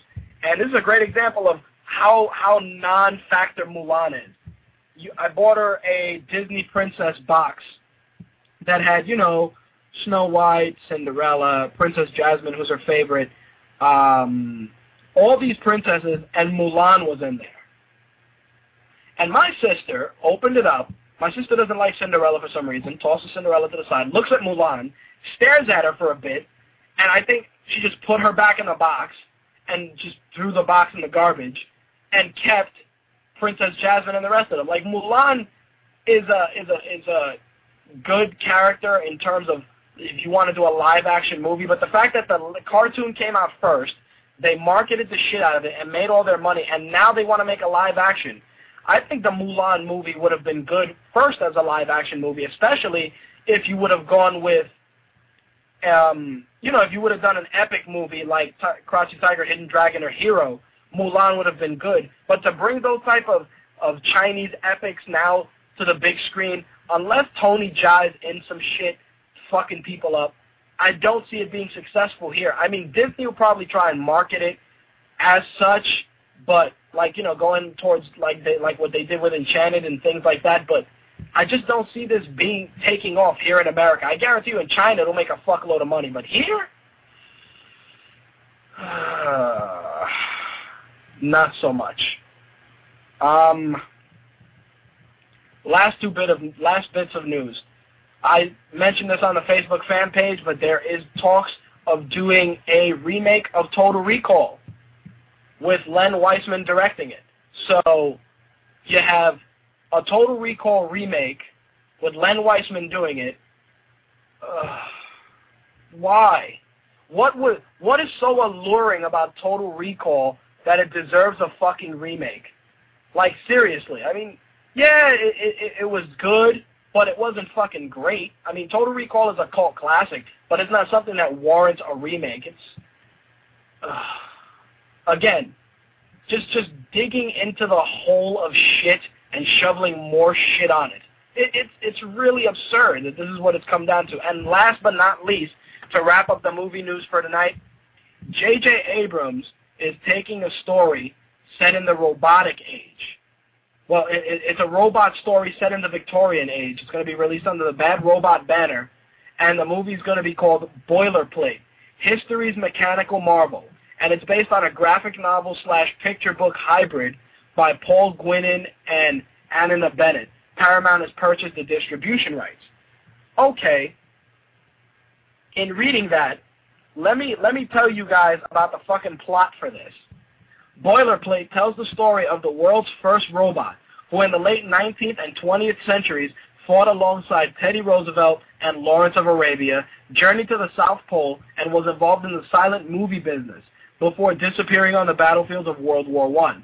Guinan originally pitched the concept and character via a website 11 years ago when trying to drum up interest in a graphic novel. The site eventually took a life of its own when people started believing the robot and its history to be true. The book was published last year. So basically, you want to do a, uh, something similar to iRobot, except you want to add Forrest Gump to it. That That's what you're telling me. You're doing iRobot slash Forrest Gump. That's what I'm gathering from it. You're getting iRobot slash Forrest Gump. It's it, fucking shit, man. Really, it really is insane that that's what it's come down to. You want to do iRobot slash Forrest Gump. Of all the shit you can do, that's what we're going to go with? iRobot slash Forrest Gump? Fucking ridiculous. Ridiculous. I think of all the shit you can possibly do, you're going to go with that? Why? Fucking. And on top of that, you're going to do a, a movie that's going to take place in the fucking in the 20s. Not even that. You're gonna. It's going to take place with him fighting alongside Teddy Roosevelt and fucking uh, Lawrence of Arabia. I like what Dark Helmet said. It's I Robot Gump. Rob fucking I Cockbot. Holy shit. It, it really it really has hit the fan with this bullshit. But the worst part is that all of these movies, I guarantee you, are going to be fast tracked. I guarantee you, at least Total Recall, the remake, is going to be in 3D. I'm telling you right now, 100%. The shit's to be in 3D. Then you're to, in addition to that, you're to do Boilerplate, which is which is just as much of a fucking shitty ass title. Oh, look at me, I'm Boilerplate. Ugh. Again, it's. Ugh. You know what? That's to wrap up the show for this week. It really is terrible. Again, um, happy birthday to my nephew John. Bronx, and Bob. You've just listened to My Take Radio episode 52 for Thursday. Actually, is it 52? It might be fucking. It's 53. Sorry, you've just been you've just heard My Take Radio episode 53 for Thursday, July 29th, 2010. If you'd like to email me with any questions, concerns, or to be a guest, it's mtrhost at gmail.com. If you're on Twitter, you can follow the show account at My Take Radio. You can also follow Slick on Twitter. It's at MTR Slick. Oh, you can also follow my personal account, which is twitter.com slash Akuma25, A-K-U-M-A 25. If you're on MySpace, look for My Take Radio on MySpace. It's myspace.com slash My Take Radio. And of course, the Facebook fan page, facebook.com slash My Take Radio. Last but not least, of course, Get all your news, reviews, and all the bullshit we cover at mytakeradio.com or stop by the forums, mytakeradio.com slash forums. With that said, that's the end of the show. We're going to be taking out with some video game music. This week, it is going to be the Super Street Fighter 4 outro music by Pixietricks and Zircon, which is based on the music from Hakan stage in Super Street Fighter 4. That's what's going to take us out. Thank you all for listening. I'll catch you guys next week. Peace.